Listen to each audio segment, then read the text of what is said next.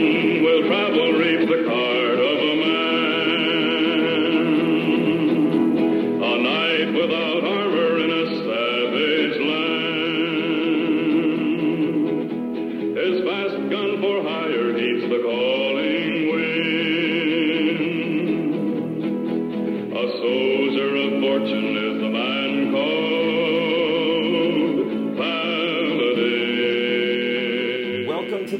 Picture cast. I'm your host, Kieran B. I completed my goal of watching every Oscar Best Picture winner ever, decided to start a podcast to review each one. Each episode, myself and revolving co hosts will discuss, assess, and evaluate a different Best Picture winner with the goal to establish a ranking for the entire list. This is not, however, what we're doing here today. Today, we have a special bonus episode, and we're here to say happy Thanksgiving as it is Thanksgiving 2021. And this is our now annual Thanksgiving bonus episode where we talk about one for the boys, basically. It's one uh, one that one that we pick out ourselves here. And last year we did Shawshank Redemption. My you know, it's my favorite movie of all time and on my favorite holiday, I said, you know what, I'm doing one for myself here, and Yeah. we decided to stick with the with the Stephen King theme. Thanks, Thanksgiving King, and uh, it's going to be Stand by Me here today, and I have to talk about Stand by Me. The two gentlemen who joined me last Thanksgiving to talk about Shawshank Redemption, and uh, we'll start first with Joey R. Joey, how are you doing here today? Great. Excited to talk about Stephen King some more. That's it. You're on a nice little roll with these bonus episodes. We've had a few coming Yeah. out. We got another one coming after this, so It's a beautiful thing. Very That's it. excited. This one we get to talk about dead bodies again. That's right. And we are uh, welcoming back Chris G. Chris, how are you doing today? Very good. Excited to be back this year, and uh, I guess next year we have to do Misery to finish our three our Family Guy Three right. Kings uh, series. That's right. We got to figure out what, what we're going to do there. If that doesn't, maybe that that doesn't win the horror fest along the way. Well, it, it was I already that was already one of my picks. So Yeah, I- yeah. We have if it's if we don't use it for next year, it's never going to happen. so. That's right. So, and I think the last time you were on, Chris, we were doing a bonus episode too, and that was the Back to the Future episode. Yeah. We had a lot of fun. Major, a lot of fun with major that one. problems, Joey. I don't know if you remember. major problems. I still disagree strongly. We'll see if our nitpick section here for Stand by Me gets as dicey as that Back to the Future episode was. Like we'll be on the same page this one. This is a Stephen King novella from his Different Seasons book. It's one that's, I mean, I think for a lot of people is is, is one they grew up with and was on TV all the time.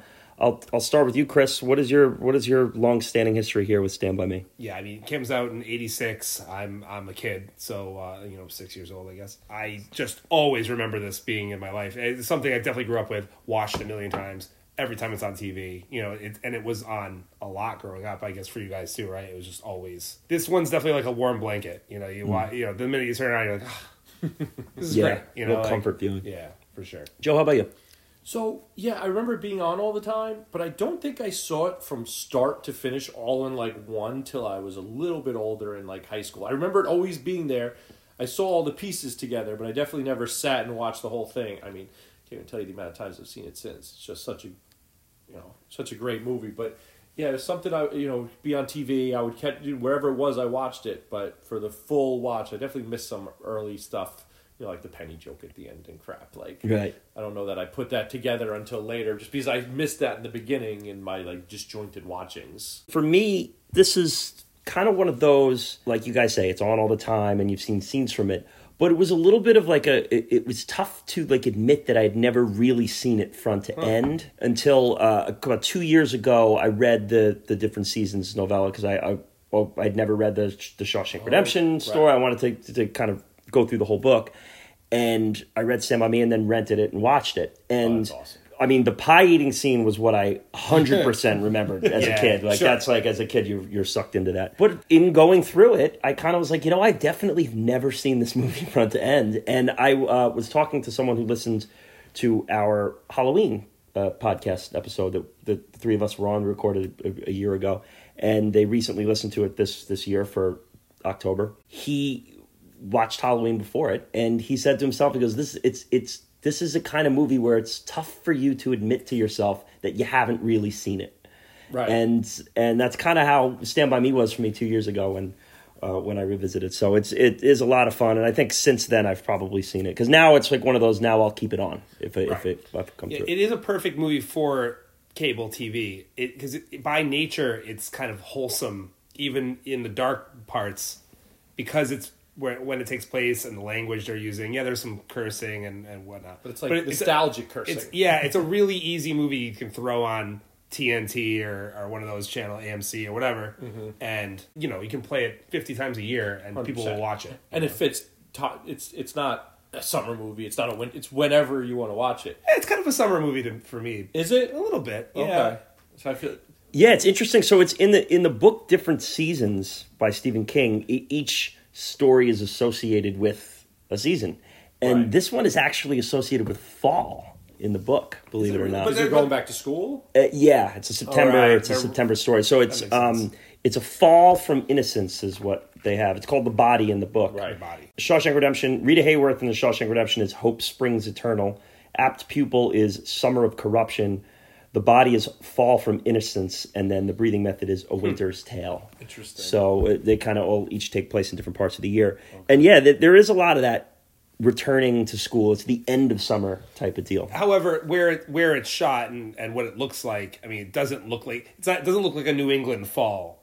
You know, it looks like it looks like a summer. Mm. Yeah, to me. yeah, you know? and in one of the things in the in the the novella is is there it the boys are doing it in sweltering heat, so it's Right. not like it's not fall Right. weather in the Yeah. in the book either. So they kind of just plucked that out of the of the story just to make things a li- life a little easier. But they also moved across country, so yeah, yeah, yeah. That, that's it's in. Oregon. Filmed and takes place in Oregon, Castle Rock, Oregon, Right, right. and instead of Castle Rock, Maine, which of course is a Stephen King fan. annoys me And if it had been filmed in Maine, it might have that that fall feel. Mm. But yeah. it just doesn't have it to me because it's not filmed there. well, the leaves were everything's green. It's very right, and, green. and it Yeah. looks hot. I mean, Yeah, it's, and, and the, listen, the first week of September is really still summer. Summer. 100%. Yeah. yeah. So they're, I mean, they're at the end of summer, headed back to school. They get back what the Sunday of Labor Day, right? Yeah, yeah. So um, it is is very much, even though it's you know a fall from innocence, is kind of very much a summer tale. I would say that a, a, a warm blanket is a way to, to describe this movie, though. It is super easy to watch. It's it's paced with a rocket on its back. It's amazing. A clean it is. ninety minutes. clean. we'll go through kind of some of the accolades that it was up for and whatnot. But I, I do think that, you know, here we are talking about another 80s movie, a movie that was just very underappreciated in its time. And, and I think looking back, it's just so much more important than a lot of the crappy movies that they choose to honor in some of these 80s years. Hundred percent. I mean, just everything about it. There's so much to like and to discuss, and it's just so enjoyable. Like you leave feeling good. When I watched it the other night, I went after it was done. I felt awesome, and I went to then watch some terrible B movie. And like 20 minutes in, I was like, "This isn't how you follow up Stand by Me." I was like, "This isn't right." I was like, "I need something good." And I got to say, too, the cast is really a bit of a time capsule, too. Oh, yeah. and, and you, you see the four of them, you know, whether it's Jerry O'Connell as a kid or whether it's River Phoenix and, you know, his, his tragic tale afterwards. And Corey Feldman. Corey Feldman, I mean, who's just, his presence in these is just so 80s and just, it, it, it just, it works. He just perfect. oozes 80s. I mean, he, his his pretty amazing run is he, this is right in the middle of his huge Right. run. He was is I guess is a great actor. His personal life has has really overtaken our perception of him at this point. 100%. But I mean, he he could he should have been his career should have lasted way longer, and he but he's just not taken seriously now because he's kind of a Well, he's a joke now. kind of wacky in real life. Right, you know, but I forgot. Like I've seen somewhat recently watched Lost Boys. I was like, oh, he's so good in this. Then I watched this. I was like, oh, he's so good. Like Yeah. what the hell? Then you know you, everything. that happened. Goonies. I mean, I mean, Never seen Goonies, but Oh, Joe, come on. but like I, I read his book and like super talented and sad how just left and it's gone. That he's now you know We do know, too, though, that the, the success rate of these child actors is never very good. Yeah, good. it doesn't generally know? go well. Yeah, No, I mean, there you do have your Leos of the bunch, and I think what River Phoenix probably would have been. Yeah, well, that's what they they that was that I think that was part of the pressure, and I think he had a rough Oh, yeah. childhood, but also the pressure of being the next big thing. I Mm. think that's what everybody expected of him. You know, he was Yeah. the guy. that He's kind gonna of be the him guy. in. He did end up getting the getting an Oscar nomination at least before he passed. So he was he was clearly on the precipice of, of breaking Yeah. through breaking through. But one thing too that I just I look at these we've kind of discussed it a little bit here is these nostalgic pieces in in the 80s going back to the 50s and the love that people had in the 80s and the late 70s of the 50s it, whether it's we, we talked about the two of us together. We talked about Back to the Future. Yep. We have here in Stand by Me a movie that we'll be talking about eventually. Is It is Right, another yeah. kind of '80s throwback to the '50s. And if you look at it compared to today, so if we're going back the same time jump, it would take us to the '90s, Which is And it- crazy. yeah, and you see today how many people are just just I mean, clothes from the '90s are back. Like, Oh, they like just a thing. gush I mean, over the 90s. I'm not. I'm nostalgic for the '90s. Yeah. I think you. We all probably. Of course. are. yeah. I mean, I'm uh, drinking a beer with gushers in it. However, I'll, I'll say this: this movie does a good, and a lot of these the movies you mentioned do, do a good job of making you nostalgic for a time that you weren't actually alive for, and this one hmm. does it re- like probably the best of a movie I can even think of. Where like I wasn't born in the '50s, but wow, I really like wish I had been in, in a way. You know, Yeah. I definitely get it. Like the cars. Like I don't care about cars, but I, I'm like, oh, I want to drive those cars. Like I just every bit of it, it seems interesting. I think people look at the 50s and like maybe the, some of the 60s too, and they think that that's the peak of the American experiment. Like that's where 100%. that's where things were the, the best, not the best for a lot of groups of people, but Right. you know, for a certain group of people, that was the uh, the- Suburban America, you the know. peak of suburban America. Yeah. you know, and uh, I think that's what they're they're missing. That's and what people why are they like pining for. movies. Yeah. Yeah, American Graffiti would be another example too, or even just Happy Days. You know, it's just, Right. we're just doing Yeah. that, doing that leap. The people just loved. Yeah. You know, American Graffiti is, is mid seventies, but I know what Happy Days runs in. 70s, I think, right? Is it run in the seventies? Yeah, Yeah, which is the funny because you think it like you almost think it came, Came out, in the 50s. yeah. Yeah, it did not. but then, you- then you think about all like the TGIF sitcoms in like the 80s and the 90s. The music was from the 50s. Yeah. Like Yeah. they, they all played back. Although, to that I mean, the, so Won- the. Wonder Years, right? It's like Right. Yeah, Right. 60s, another one. Yeah, like Joey, you kind of mentioned there briefly what you're drinking, so let's talk about it here. What did you uh, what did you bring to the occasion? So it's Ship Bottom. It's a it's a brewery in Long Beach Island, New Jersey. It's the Ecto Cooler. You know, talk about nostalgia. It's based off Ecto Cooler, as we've all drank as kids. it has Slimer on the can. yeah, Yeah, wow. Slimer's literally on the can surfing, and he's surfing out of the proton pack.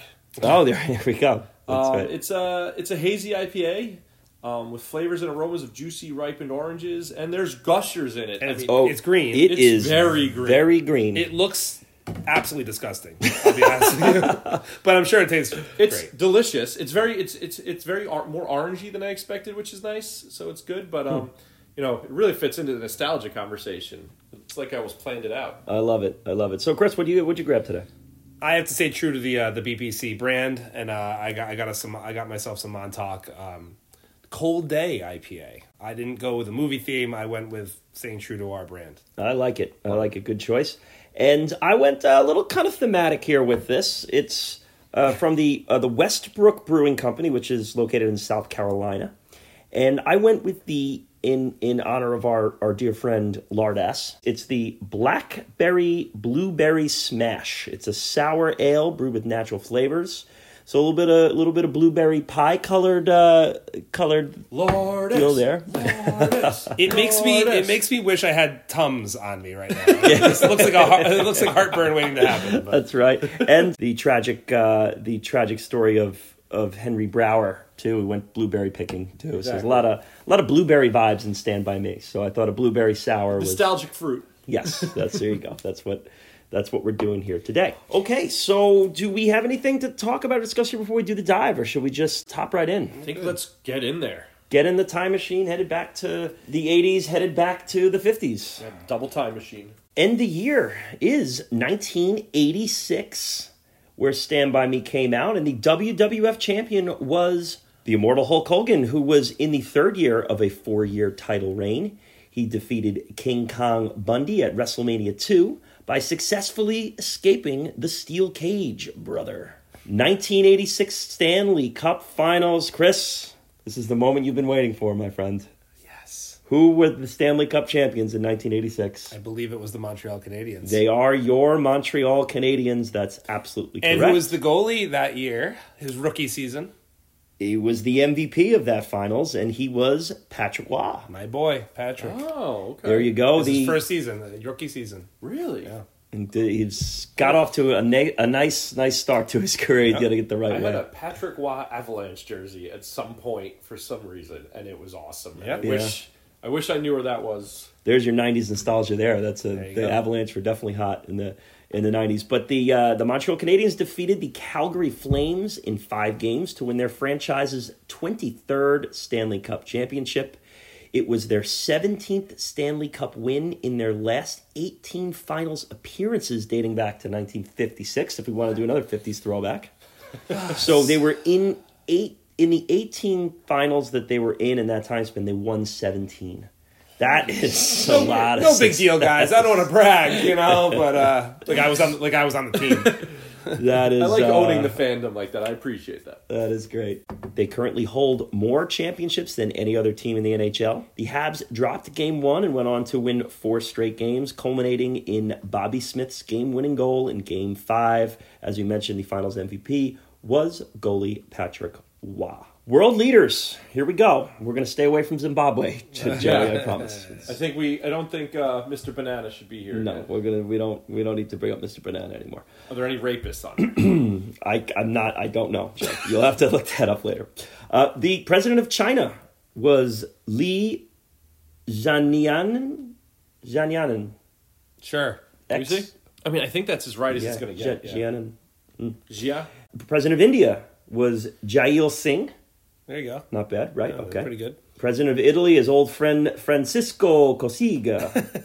You nailed that one. I mean, you got that one. pretty good, at this yeah, point, you've He's been got- he's come up a few times here. Okay, we got it. we got a mouthful here. Oh, the king of Saudi Arabia was King Fahd bin Abdulaziz Al Saud, or Saud of Saudi Arabia. There you go. And the president of Egypt was Hosni Mubarak.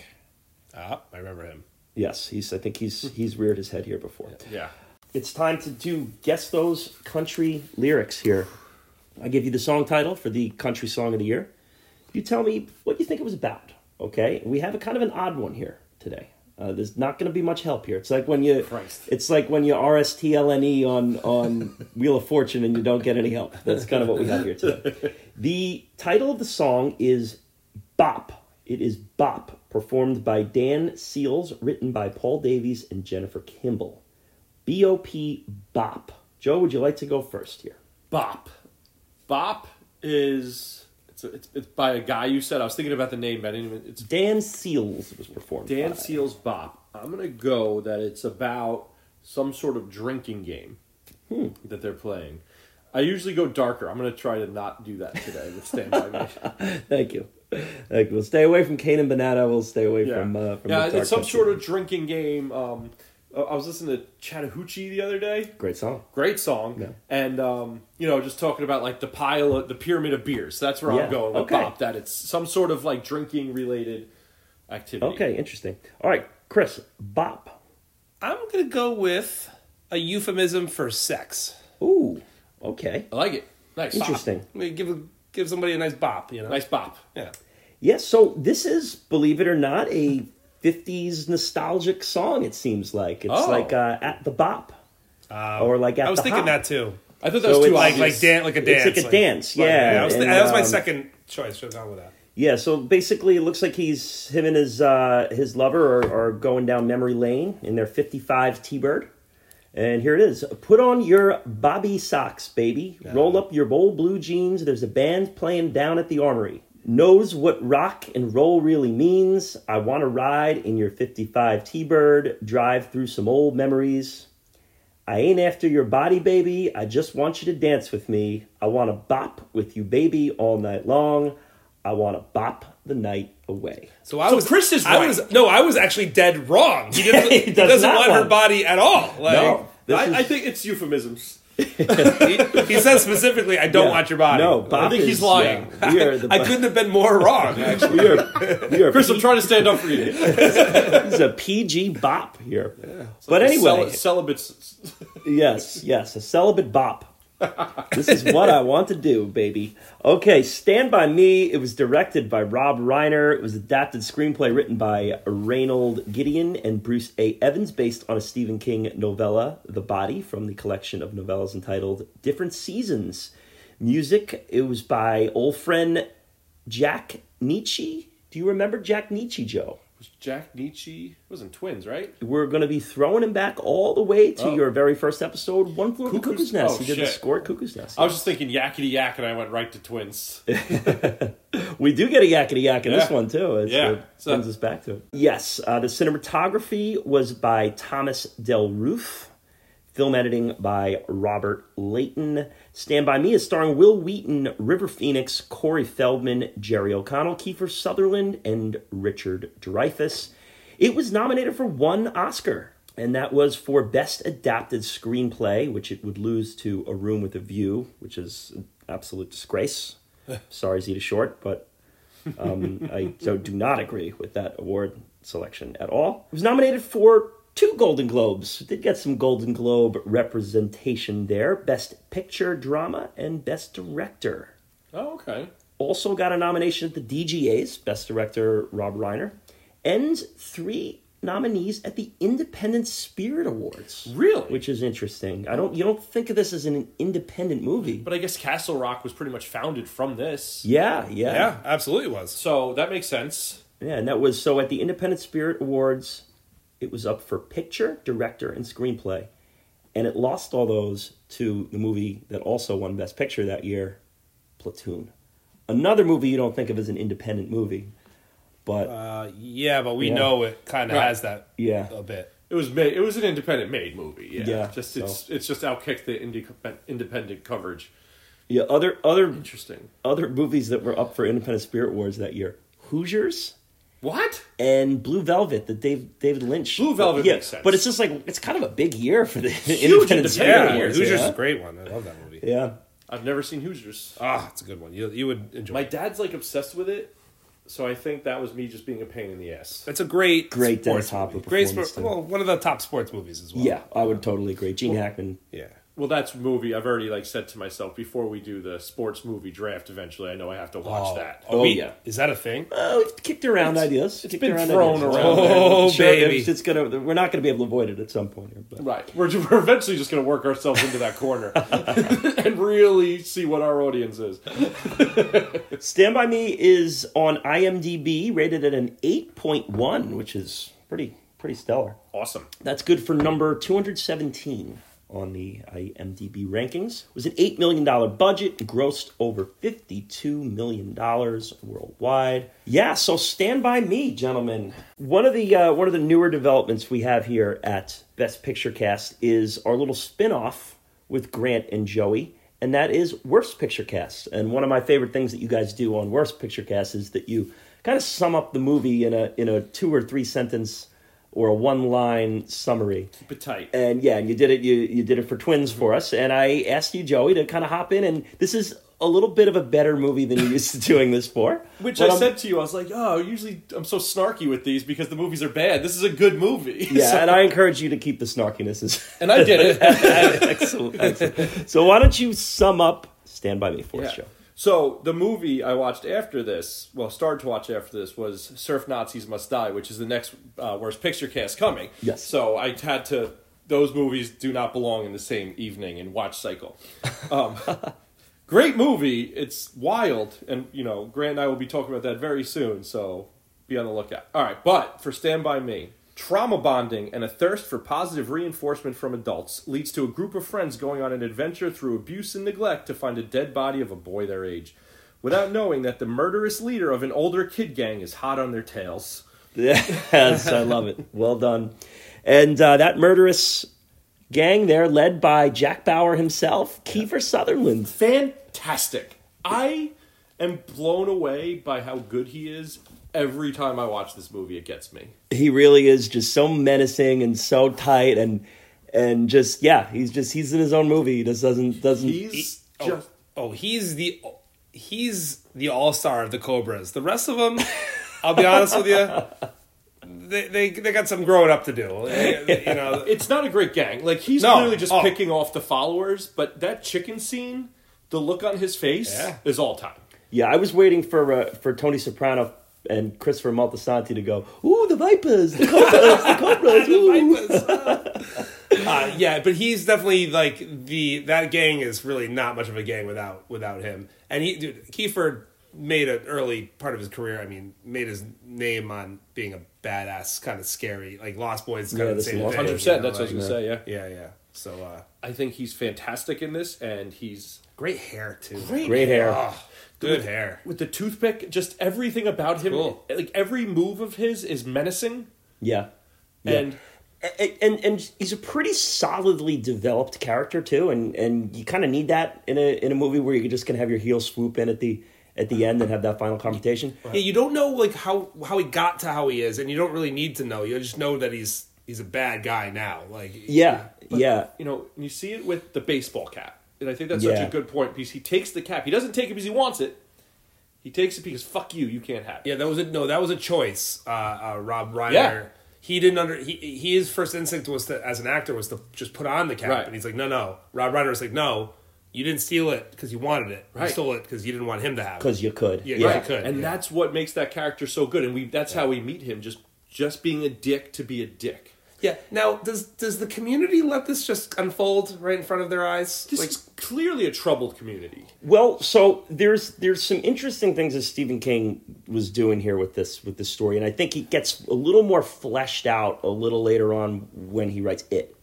But one of the kind of the main themes of this story, and you see it throughout the movie, and Joey, you kind of brought that up in your little short summary there a little bit, is adults neglecting mm-hmm. the youth, Right. And that when you when you grow up, you lose a little something.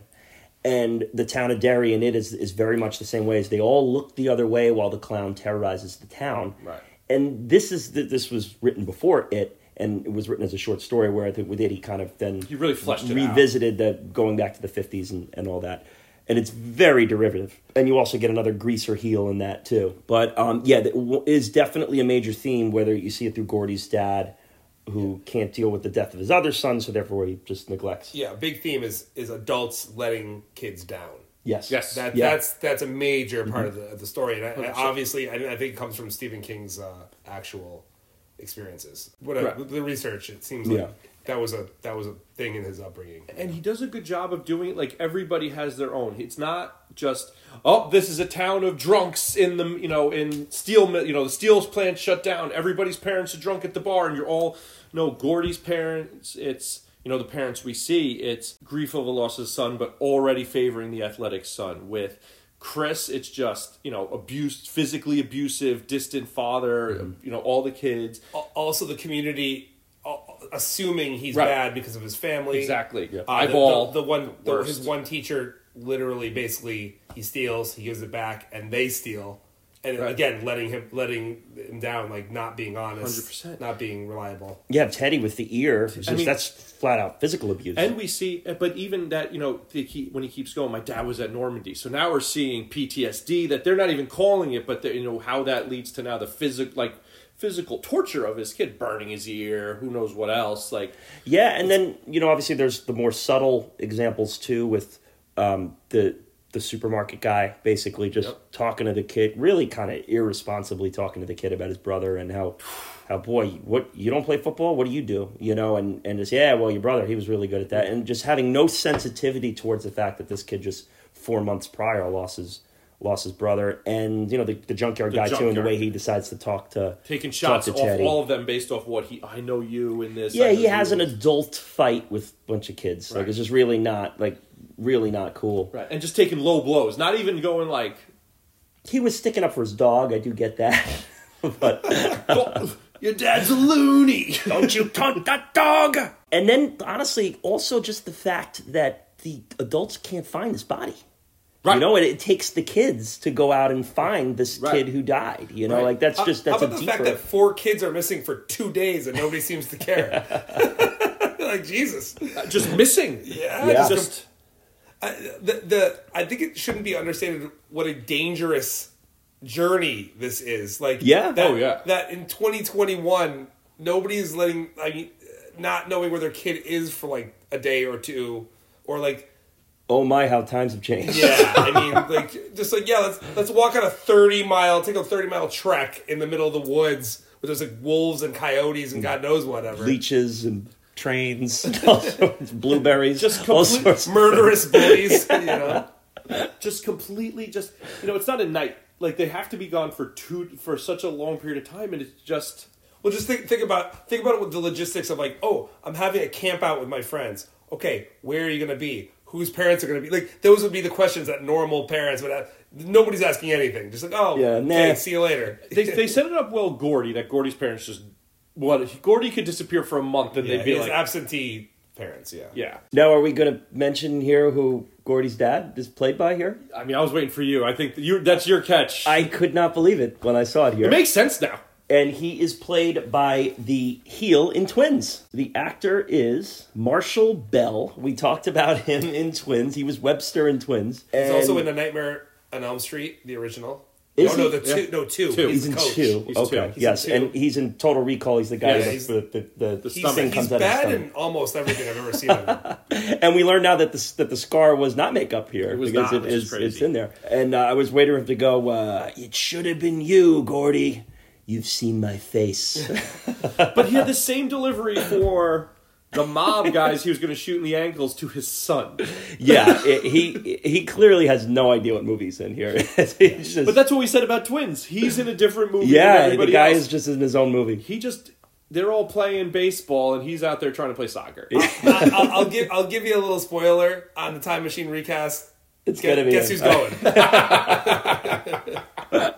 Wow. What did you guys think about those kind of dream sequences or those flashback scenes there with John Cusack? kind Which, of making a who I forgot was in this. Yeah. When I watched it, I'm like, oh my god, John Cusack's the dead brother. Like it didn't. I don't know why that never uh, registered before. I did like. The, the, the, the funeral scene is uh, the dream sequence is it, it's very Stephen King esque. Mm-hmm. It like, is. I've seen that. I've seen that a lot. Yeah. It's very like uh, I, Dolores Claiborne. Mm-hmm. I've seen a lot of versions of Stephen King where like he does those kind of Yes. He writes. He must. He obviously writes them very specifically. Yes, he likes to write. He likes to write about dream sequences, and his that's where he really gets to flex all his uh, all his vocabulary and, and imagery in his writing. I think it's they were so effective. Uh, I my favorite one um, was the one when they were having dinner, and the brother Denny kept going back to Gordie's writing, even though the parents were clearly going to give a shit less. But he was trying to get like, no, like you matter. Is Denny as amazing as Gordie remembers, or is that why Gordie's so? Such a good friend because of how great Denny was, or you know, so many different things. It just had me thinking. A Yeah, that's things. that's a good point because you're also you're seeing it through the the memory right of the brother of, he idolized. of an 11 year old too so it's like you, you, that's a good point joe is that there might be some rose tinted glasses with it and maybe like the dad isn't as vicious as he as he is in those Right. sequences because that's just that's the perspective of the kid so maybe the over the topness of it can make can make kind of sense to be made it, out it of it. isn't well, well developed why the father is so angry or so uh, d- dislikes Gordie so much. Like they don't really. Ex- you get that he's yeah he's not an athlete and he's kind of I guess he's a weird kid. He's a writer. The dad doesn't understand him. You you assume all that stuff, but they don't really develop it at all. I get maybe they don't have to because you understand it as it is. And I wonder how much of that is because maybe it's not the dad's not that bad. Maybe it's just the dad doesn't understand him. The dad's more, you know, athletic, so he the does. But he's, perspective not, Yeah, of they're the showing- but he's not a bad guy. So that Yeah. if they're not going to go heavy handed on it, like you're saying. They're showing the the what what how the that Gordie's perceiving it, not necessarily what the reality is. Exactly. maybe. He- and that's how Chris then perceives it through Gordie. Right. Because you know Chris, because they do, you know, subtly, well, not really subtly, but they let you know that Chris isn't at the house when the, because the dad says, like, why can't you have better friends like Denny did? And then he's like, Chris isn't that guy. That's when we first learned that Chris, that um, Chris stole. So we know that Chris isn't hanging out at the house for dinner, so it's not like he's going there and seeing for himself. It's all through Gordie's perspective. Yeah. Yeah, I mean, basically, all they'll they'll tell us is just that he lost his son four months ago and hasn't been able to deal with it. Is Right. essentially what it is. But it four also- months is not a lot of it time. also That is very see- quick. It also seems as if there, these problems with Gordie between Gordie and his dad were going on well before. 100%, certainly, you know. yeah, certainly. And now 100%. it's and now the fact that that the brother is gone. Now you you know now everything is is amplified. Uh, so I gotta ask, guys, did you guys have tree houses when you were No. when you were younger? I always wanted, Uh, but no. I I lived in a in a complex where there was one built completely unsafe, and I think I wasn't even I wasn't like supposed to be near it, and maybe went in it once or twice. No, they're they're not they're not safe, dude. There's no way unless you have it professionally done that they're safe. Like, Yeah, so we had one on our block that was did? that was absolutely professionally done. Like okay. it was like a house in the tree. Right, Like it so- had like a oh, fire okay. pole uh, on it. Oh, and one of those? Yeah. something somebody with construction experience. Like Yeah, built there was this like a door like- with hinges on it. Oh, like you could walk, okay. like you, you you climbed up the ladder and you walked. It was like a little mini castle. Like so, yeah, That, so that, that's was, that was great. cool. That's cool. Yeah, yeah, but no, it wasn't like just the the board nailed to the tree and you We know. had, we had like a rickety rape treehouse. Like it was definitely not good, dude. and I was not allowed to be near it, like for sure. Oh god. I mean, I would have to imagine that the treehouse is a movie trope that is that I just feel like most real life treehouses are not anything like these things that you I mean, see if in these that, movies. and I mean, The Simpsons just pretty much stole that treehouse and copied it verbatim.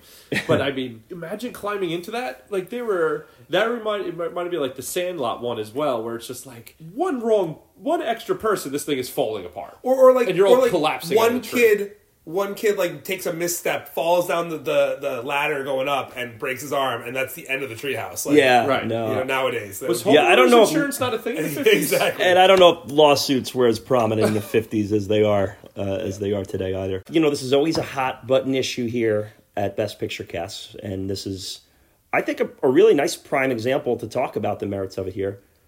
We're going to talk about voiceovers. Uh-oh. We have our friend uh, RDB be RDB. Yeah, RDB is not here, so we can police this thing without him, and then we'll we'll have to ask him at a later date here. Our old friend Richard Dreyfuss is in the mix here for this one, as genius of the casting as I thought that John Cusack was, because I think that you. I I don't think you can do much better than that at, at that time.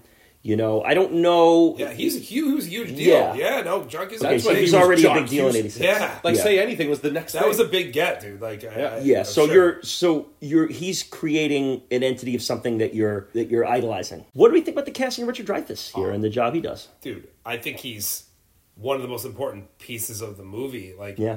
uh, talk about a warm blanket. Uh, hearing his voice was, I was instantly like, oh, this is Yeah. such a comfy movie to be in. It's a comfy, a comfortable world to be in, and a lot of it is his. Just the, the, the, warmth in his voice is really an important piece of the, the puzzle. I think without it, I don't think it quite works the same way. the importance of him as the narrator, I think, can't be understated. Giving an adult perspective to what these kids are dealing with without being scene by scene explaining, and then it hmm. being Richard Dreyfuss, who has, I mean, his voice is fantastic, his delivery is perfect. I think it works so well. I, I don't think there's a misstep with it. He's also able to really bring this thing home on the bookends too, 100%. where you get to see. He, I mean, he had he already has an Oscar under his belt here at this point. He was uh, obviously a huge star in, in Jaws and, and Close Encounters, and then he won the Oscar for Goodbye Girl. That's all in the seventies. So now we're here in the mid '80s. He's already an established star, but he can he can sell that scene in the opening of the movie where he's just looking at the newspaper and you can you can see the story in his face. And at the end too where he can kind of step back and and when you only really have two brief moments in this thing other than the voice work you're doing it's kind of important to have a world class actor there too. And he nails it. yeah and i think given the time when this movie came out it's you know like john cusack it's kind of hard to find a better fit you know? He he also has that real paternal kind of Mm. sensibility. He's telling a story about him as a kid, but in now a fatherly, his fatherly role as an adult and a father, and probably Mm-hmm. I would assume a husband. They don't really go into that, but you're assuming all that. He has that real sense of like, okay, I'm a parent now, and now I see this story differently because I'm an adult now and I have a family of my own. Yeah, uh, yeah, absolutely. And and you know the, the framing device of having him tell the story through his writing and then flashing back, kind of like we saw in Titanic, same type of concept. I think it's really kind of essential to hammer home the nostalgia is to have someone looking back. Like you said, Joe, I don't think they went overboard with the voiceover where they could have. They, they didn't. Yeah, Yeah, they it- let it's- the- they it's let pretty the movie minimal. breathe. Yeah. It's pretty minimal. It, yeah. it, it just filled in. It didn't. Exp- the, the kids did the work. Now, I want to ask you this though, and we kind of asked this with Titanic as well. Do you think the movie works without voiceover? Could it be done without voiceover? I think you lose, and there's an anchor. It's it acts as an anchor, and I think without it, it, it might might be uh, it might be fledgling a little bit. and I don't think it could be the pace it is. I think that they would have to spend more time kind of doing certain things. aspects, yeah. And I, I think anchor is a really good word, Chris. Like I really like that you said that. I think you're right. Also, the movie has to be at least a half an hour longer. Hundred percent. Yeah. and and and, and on a on a, a movie that's centered around a long distance hike to make it then two hours. That's a good point. Like you start to you'll start to get fatigued, like like almost like the characters would. Yeah, yeah. No, you're right. I, I will also add that when adapting Stephen King material, I know that people often think that using VO is a crutch. I do think when you're adapting Stephen King stuff, you kind of just need to have a little bit in there. And we see, you see with the Shawshank Redemption too. It there's just there's an artistry there that can't quite make its way to film if you don't have a little bit of, of voiceover flavor because you need that and you need to he writes so much about like motivation and thoughts that you need that His style of writing just lends toward there being some thoughts that need to be brought i mean out. it's verbose yeah, and, and you don't you don't want this to turn into just an exposition dump of a movie too, because that's when you lose that, then you can get into that too. Something like It, which doesn't use voiceover, at least not the newer one. Uh, right. You have seven characters who can bounce dialogue off each other pretty well, and you'd be able to do it. But if you it was just like a, an essential scene that I'll just pick out in in Stand by Me, where the voiceover really kicks in to kind of get the the social dynamics of the thing, would be at the junkyard with the um, the sick balls. Yes. you know, and and that's scene. very very descript in the in the book, and it's basically exactly what you see on the screen. But it's kind of hard to get through the the myth and the lore of Chopper with Right. without that you know that that Dreyfuss delivery in there, and, and him kind of saying like, you know, it, what he said was sickum, but what I heard was sick balls. You know, like it, it just it's it really adds a ton of charm to that scene. because we don't need gordie telling that story as they're walking away and teddy's crying we don't need him to be like oh I, I heard it you're supposed to be sick and ball sick the balls but i just heard Yeah, then they have to. Yeah, then they have to then explain it to you as a, eh, Right. Whereas the, we have it, and then you get the reveal that the dog is in fact not. Yeah, it's a little with like a funny golden freeze retriever. frame. It's like, retriever, yeah. it's like such a well done scene. Yeah. Yeah, and and there even is a little bit of back and forth with them going, "Oh, sick balls, sick balls," like so so they can they can be chummy about it as they would be, Right. not. Hey, I heard that when he says it, he says sick balls. Like, his kids Right. won't talk that way. That, there's- that rumor already exists they- in their minds. Exactly. There's a movie where Vern is sitting there like, "Oh, I don't like being here, guys. I heard that they're that Exactly, Chopper right. does." And, And that's, not how if you four friends would talk to each And other. if if you keep doing that through the movie again, adds length to the movie. Like and takes away the charm. It takes Yeah. away the personality. Where Teddy being like, "Aha, sick balls," is way more effective. So I I don't think you can talk about Stand By Me without talking about the soundtrack. One of the most uh, distinctive parts of this movie, to the point where they they named the movie. Yeah, they named the movie for it, and a great name change, by the way. Oh, yeah. uh, you know, the Huge. body. I don't know if the body has the has the, staying power that something like The body with four kids walking through the woods feels a little different. yeah, yeah, yeah, and I think it just it, it would conf- it would be confusing to people. I think. yeah. It it's not the vibe that this movie was. And I love the way they use the soundtrack. Before we even get into the songs, where whenever they were going to like uh, the Cobras, it was a cool new song. I was always Yep. excited. I was like, oh, I got excited to go to them. You know the the murder and the the wuss gang. But the music was so good, I was excited for them. It really, obviously, when you're playing off the nostalgia stuff, that works. That kind of works perfect there too. It's important to you know when you're looking back on a summer. You know, when they're doing the lollipop and they're just kind of enjoying their way through the woods, you you remember that looking back. And that's what we talked about people loving the 90s. And I think one of the places they always go is the music. You know, if it's not the sure. Hundred percent. I mean, the music is huge. I mean, Grant has an epic '90s playlist. I think you've heard it here, where he has one song by like every band or artist he could think of. It's like a 12-hour playlist, and it's amazing. He's very, very proud of that playlist. It's fantastic, and he deserves it. and, and just like I love like the stuff like just listening to little transistor radio. Like Hmm. although fifties are there portable transistor radios battery operated? Like I, I feel like I don't know if that was a thing. So I was trying to. I, I read a bunch about like the time things that didn't make sense, and I didn't see that.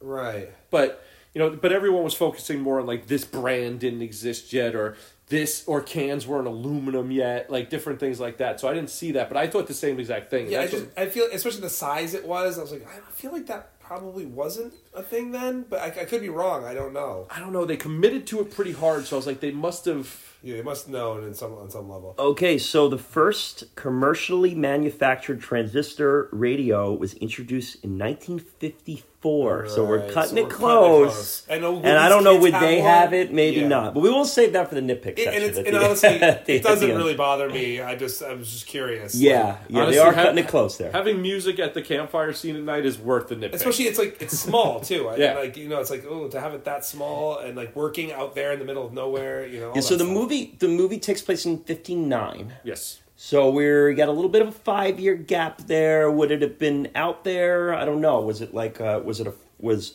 only the the first class had it? You know, and, they- they, and these kids weren't no first class. No. I mean, they were, they were. Yeah, they were middle to lower class Yeah, probably. right. Yeah, and it's so this this takes place in '59. So they probably had all just seen Gigi together. Um, That is clearly why they were running away from all adults. Uh, That's Kieran, were you, were you guys uh, both? Were you familiar with the uh, the song they're singing on the train tracks there? Uh, the the theme song. Because I was not. Other I than that was movie, not. other than this movie, I've never heard of that. Me neither. yeah, no, I had to look it up. It, it's a, it's just a TV theme. Yeah. I yeah, guess have gun will was- have gun will travel. Yeah, I think like a western. It was like a western procedural kind of deal. I had to look it up. I paused the movie to be like, "What is this?" Yeah, yeah, Yeah. Yeah, I had no idea. One of the, the you know one of the shows that uh, Leo in, in Once Upon a Time in Hollywood would be starring in. Exactly. right, right. Uh, I do. I love it. The theme song is great when they're singing it, and the, but the only place I've ever heard it was this movie. Me too. so Yeah. I, was and I curious. love them just like owning it and loving it and like Yeah, like that was fun. and I like the callback to it where uh, um, Vern. Yeah. Vern tries to bring it up again, and it's just no, it doesn't go anywhere. Not vibing. Yeah, they weren't vibing with Vern. Vern is Vern is a blast in this movie. He's you know he's obviously the comedic relief and it's just great. I, I love the whole uh, the running gimmick of the two for flinching. And then he finally gets he finally gets Teddy to flinch, and then he gets hit again. He goes, "What?" Just classic stuff. The Just can't find pennies is another great gag, and and that was a whole big thing in the in the book. And Oh, it basically, was? yeah, they do it. They do it pretty good justice in this Well, one. The pennies are a catalyst for the entire story. I mean, Right. like, that's how it all begins. He Yeah. hears, he hears, overhears his brother. You know, His brother and the worst haircutted villain ever. Yeah, and they're kind of more it, it- the the kids. The the running thing with the kids is that none of them have the heart to tell him that the brother obviously took the pennies right, Right. after he buried them. You know, and, and he keeps looking. He lost the map, so he can't find him because he lost the map. But the, they're not down there. It was a very they're gone. funny visual of all the holes, like Yes. bit, like just like three inch holes. Like he's not even trying that hard. Big classic. Oh yeah, Joe, you you brought up the the stealing of the hat. Matching that up with with the John Cusack scene is a real vicious turn. Yeah, and you really get to get to see what Kiefer's all about and how he's just you know really just the scum of the earth. I mean, you take it. You take a kid who just lost his brother. He's like, it was a gift from him. He goes, well, now it's mine. You know, it's like, whoa, dude. and you almost got the feeling that Ace kind of pulled back when Denny was around. Yeah, there's they do they do kind of imply that there was a respect, Right. That, That they, they clearly weren't like they clearly didn't intermingle because we know that the, that that he has good friends, but he clearly like I have a feeling that Gordie got left alone when Denny was around. Well, yeah, and now well- Ace is really coming back. you gotta you gotta remember what the dynamics, especially back then, what the dynamics are in school. If you're like the star football player, and uh, Kiefer's character is uh, is one of the, the greaser scumbags, Right.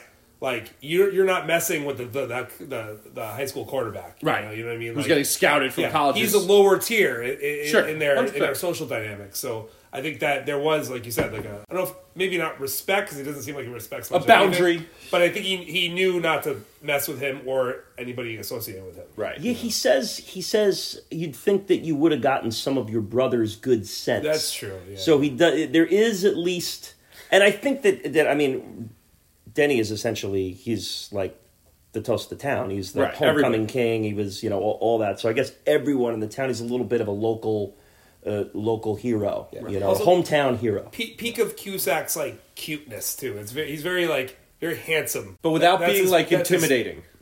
In the Right. handsome. Like he boyish, boyish good looks. you but know, like, just perfectly cast as like I like you know we could see this movie where Denny didn't die and like him and Kiefer have a kind of thing where Kiefer kind of backs off a little bit because of Cusack's confidence and just the way he carries himself and Yeah, and the bully, the the small town bully, never goes after the the homecoming king. Right. You He's go gonna- after the he's- writer brother. He knows his place in the food chain. exactly. You know? but- And Chris nailed that. Maybe I should know this, and I don't. What age is is Ace and those guys? What are they supposed to be like? High school seniors? So I was thinking, Or are they, like, I was thinking they were Denny's older? age, so they Well, were what- how old is that? high school senior. Okay, so they weren't like because they seem very. They weren't, like, 30. Ke- Kiefer looks pretty. Yeah, pretty I'm- old to be I, in high school. I think that yeah, I think they're still in high school, whereas Denny would have graduated. I believe in the book. I mean, it's it's a military death in the book. He's, Oh, it is? He's a yeah, he goes away. here. Yeah, he goes away. Oh, and Well, it could a Jeep accident could be a it- military, which is what it was in the book. It Oh, okay. His military jeep capsized. Capsized. I don't know. Flipped over. it's not a boat.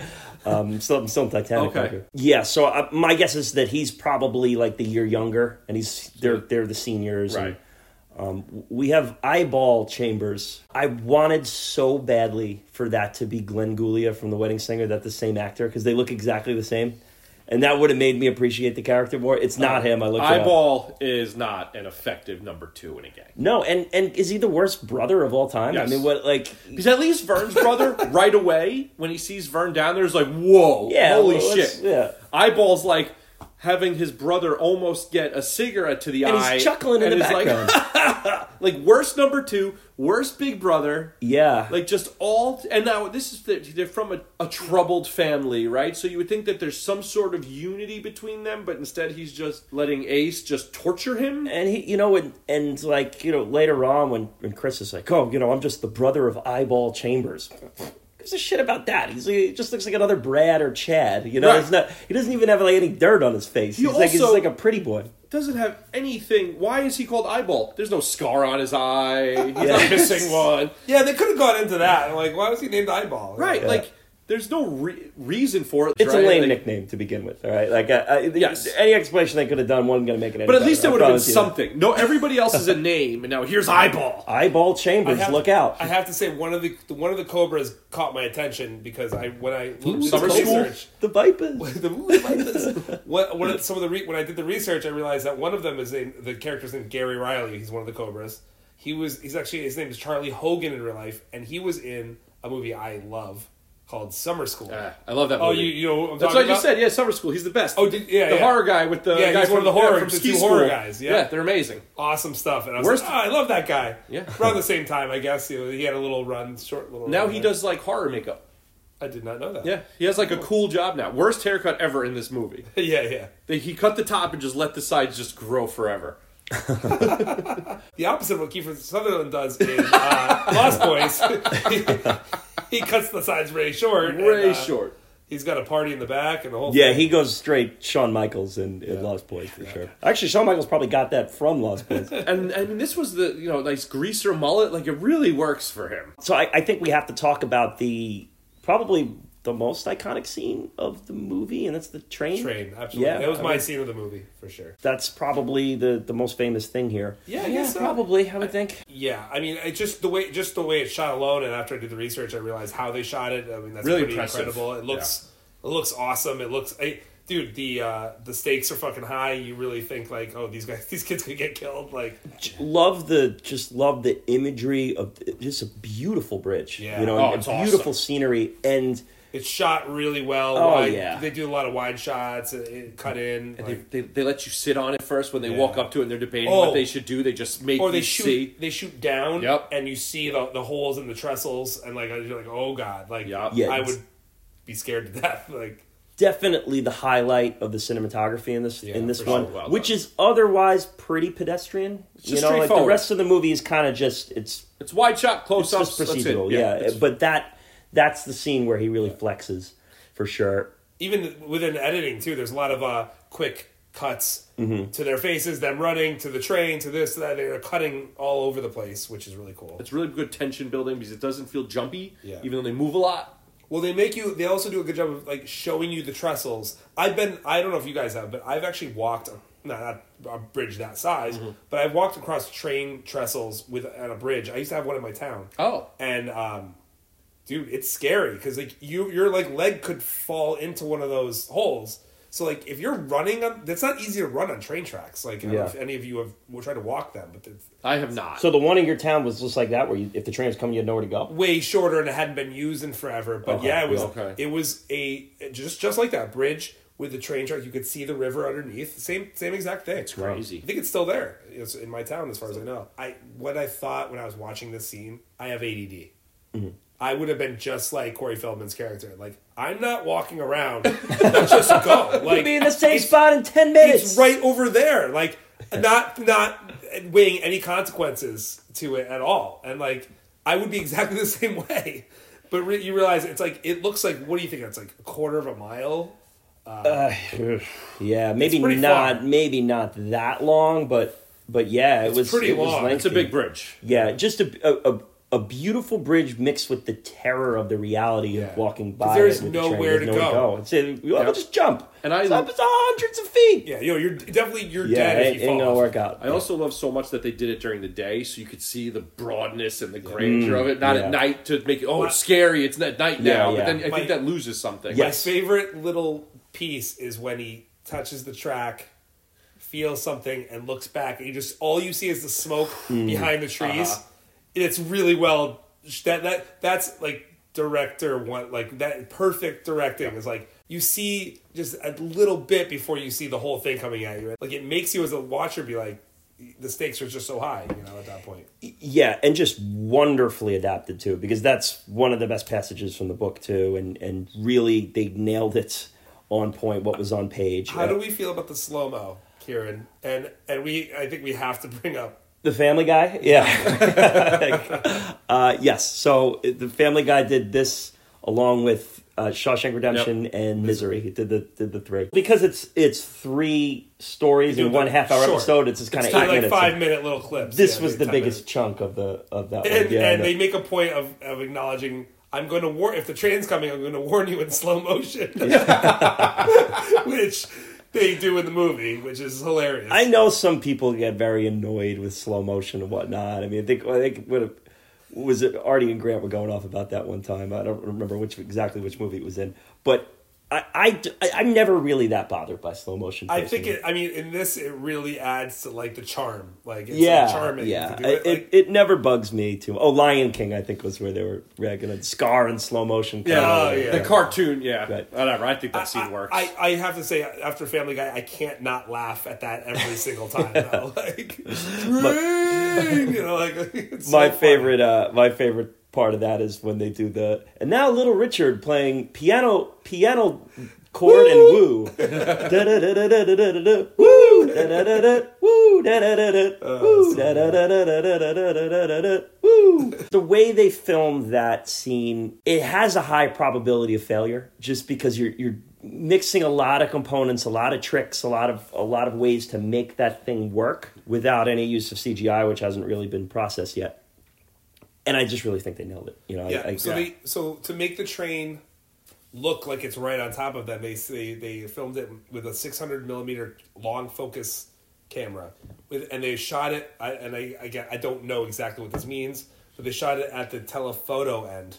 I don't know what that means, but that's what I, the research says. Mm-hmm. So basically, they, the, the the train is much farther away than it looks in the in the movie. Which is really genius. I mean, whatever they did was genius because it looks like it's right on top of them. Looks like it's they're right there. It's Yeah, well, yeah. so well done. It's really great. I do feel like if they jump off the side where they jumped off, they'd probably get seriously injured e- either way. There's a lot of rocks and Yeah. business going on. yeah, they got a little a little lucky there. I guess we take some. I don't think leaps. Vern's taking that fall okay. Well, yeah, I think I think uh, um, Well, Gordie's Gordie's I little think and Gordie nimble. probably falls on on on uh, his buddy and he's okay maybe, but Yeah, uh, I think Vern's taking that bad. yeah, Vern's taking a big hit. One of the other nuances I like about that is is that you have Teddy and Chris arguing about whether they should do it or not Yeah. early on, and we had the little foreshadowing a little earlier where.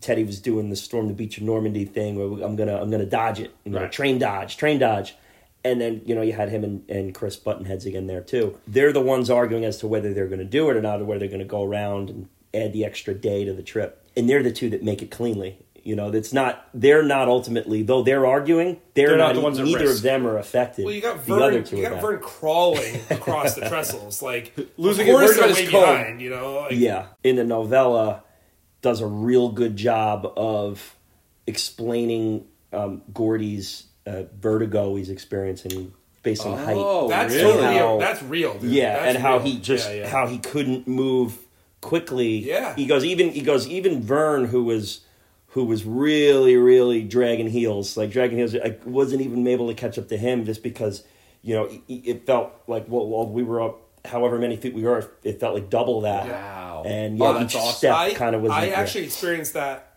I experience that with uh, large heights. I get dizzy. Like you? I lose my, I lose my uh, sense of where things are, and I get dizzy.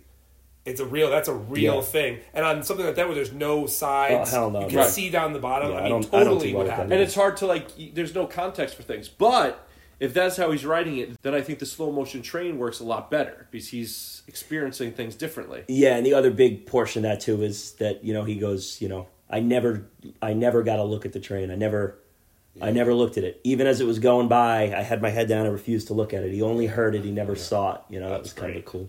Yeah, really, really cool passage in, in the book. I, they, I guess they don't. They the one, one more thing that we can move on from it is that you know you wonder like, well, is the conductor like hitting the brakes? And I guess you realize like I thought about this a lot and like it takes a lot to slow down a train. You can't just mm-hmm. stop it. Like I don't think at that point I don't think there's any control over it. Maybe he's maybe he is putting the brakes on, but And it's just slowing it down slightly. enough, yeah, right. yeah, it's yeah. giving them an extra which- ten feet, maybe. is and that is a conversation that in the book, that yeah that that Chris and Gordie have.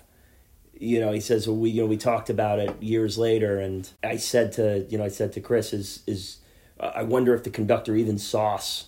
You know, well, he's and honking the horn and Right, and yeah, Chris's yeah. response was is though they don't just honk the horn for the hell of it. Interesting. So I, I, I wanted to bring this up about the book, and this is something I had meant to say last year when we Oh. were doing the Shawshank because it's a great little nugget, and I just in our conversation just it was a note that went unsaid, and I was so pissed off the next day that I didn't get to bring it up.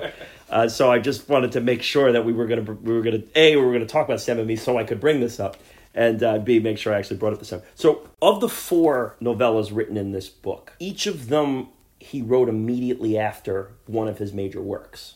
Oh, so it was kind of a, a an unwinding process. Purging. Like a Yes, yeah, form. just because at the end of at the end of completing one of the bigger projects, he still had his he still had his creative juices flowing, and there was still adrenaline going, and he had to come down The off most the pro- high. he's the most prolific guy on the planet. Yeah, it's it's, it's insane.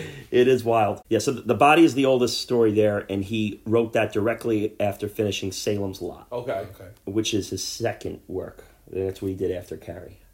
Oh, really? Yeah. Okay. I didn't So, know that was um, that early. Okay. Apt Pupil, he wrote in the two week period following the completion of The Shining. Two weeks. Yes, Jeez. after after finishing The Shining. So, Okay. uh, which is I'm sure he was in a very dark state of mind because that is a I, I mean, that pupil's fucking dark. It is a dark story, yes. Uh, Rita Hayworth and the Shawshank Redemption was written after finishing The Dead Zone, and he wrote The Breathing Method uh, after finishing Firestarter. Of those are kind of all four major early works for him. These are the stories, and so so basically, Shawshank Redemption and Stand by Me come off of which are probably his two greatest adaptations, right? The, the, I mean, yeah. he's, he says to you know he what- says Stand By Me's one? when he saw Stand By Me, and granted, this is years before Right. Shawshank came out, he had to like excuse himself from the room and came back and said that that is the greatest adaptation of my work that will ever be done. And he also uh, Rob Reiner rewrote a bunch of the script and Right. kind of like and he and he really liked like he, he said it was the it was the closest thing to like his experiences That's amazing. that that that even I, I think even maybe even closer than he got to it. So uh, he did yeah he Rob really Reiner enjoyed it. intuitively, yeah. That's awesome. this is that's why he also got the rights to Misery Right, because he that did I know. this so Yeah. well. yeah, and Shawshank, he famously said himself, didn't think ever could be adapted. Right. Yeah, we talked a lot So about that when last when he heard that that Boy, Darabont, boy could it. yeah, Like, yeah, and he we heard best Darabont movies doing it, he just kind of laughed. All right, yeah, go for it. These are his wind down stories. What this guy does Yeah. to get his mind Yeah, it's straight. crazy. pretty wild stuff. So let's talk. Uh, let's talk. If we're talking about short stories within uh, within other works, let's talk about Lardass! Lardass. Let's talk about the pie eating contest. A real bold decision to put this one in here. So the so the the novella has two of these. Oh, okay. Both has- told by Gordie? Yes, one is like of his published work, which is a very odd, rapey story. Um, Of course. It's Stephen yeah, King. right. Yeah, so that, that that was probably a good one to leave out. That was kind of like one of his first published works in it. and then this one is the one he's telling al- along Right. the campfire. It is pretty bold putting this in here because tonally, it could easily not work, Yeah. Oh, easily. and it does. It's so effective. Yeah, it's it's really nice. You get to to show off Gordie's creativity a little bit here. I love the color schemes of it, just highlighting his imagination. Yep. It Really feels cool like stuff. uh, it feels It like feels a story. like a like- story or a dream or something like Yeah. that. Yeah.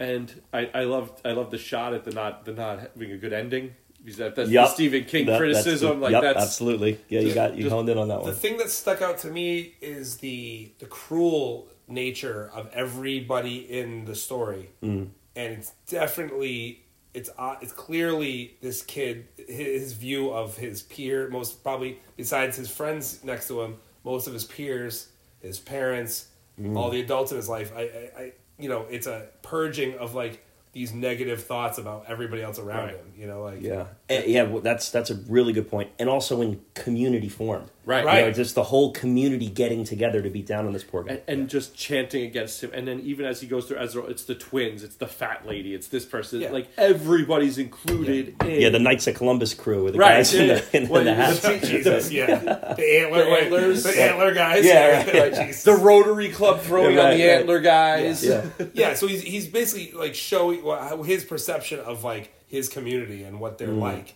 It again, it's similar to what, what his the dream sequence Yep. is or what he feels his dad is like.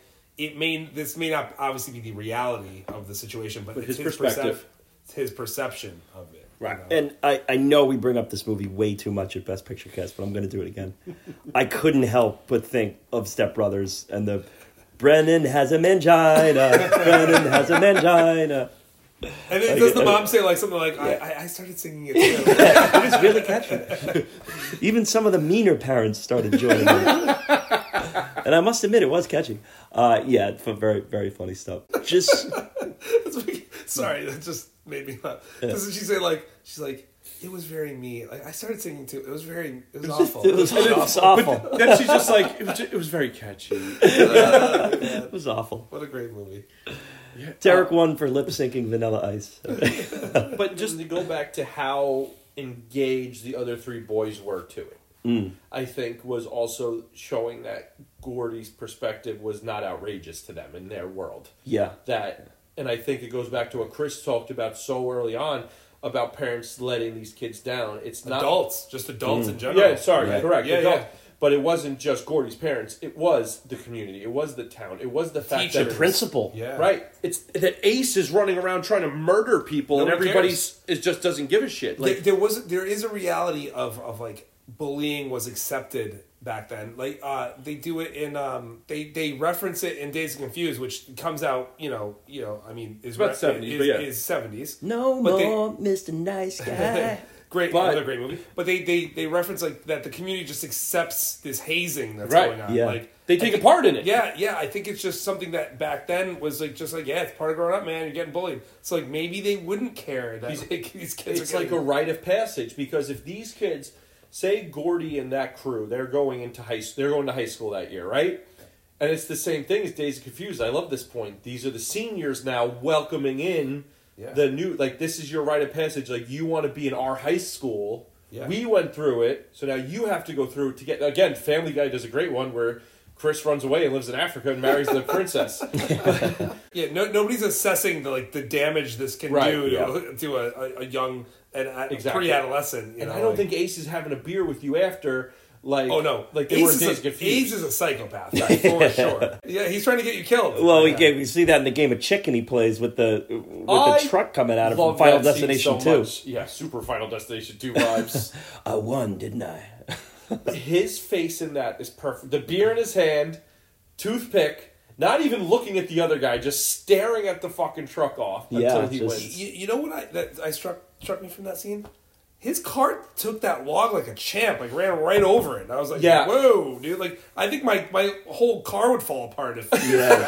I mean, I mean, I hit a little pothole and Right, like, oh, my that's what I'm tires are done. yeah. I mean, I mean, Long Island has potholes as big as logs, so That's uh, true. that, that we do deal with that on a regular basis. After the story, um, when they hear that when the boys go to sleep and they hear the coyotes, I think talking now about Chris and Gordie That Yeah. I- and I don't think that we've talked enough about River Phoenix uh, or, or, or Wil Wheaton for that matter. But um, yeah, let's let's talk about those two and let's talk about the performance. one, I think that scene's phenomenal. I think the acting on both is stellar, and I just I think River Phoenix is top notch in there.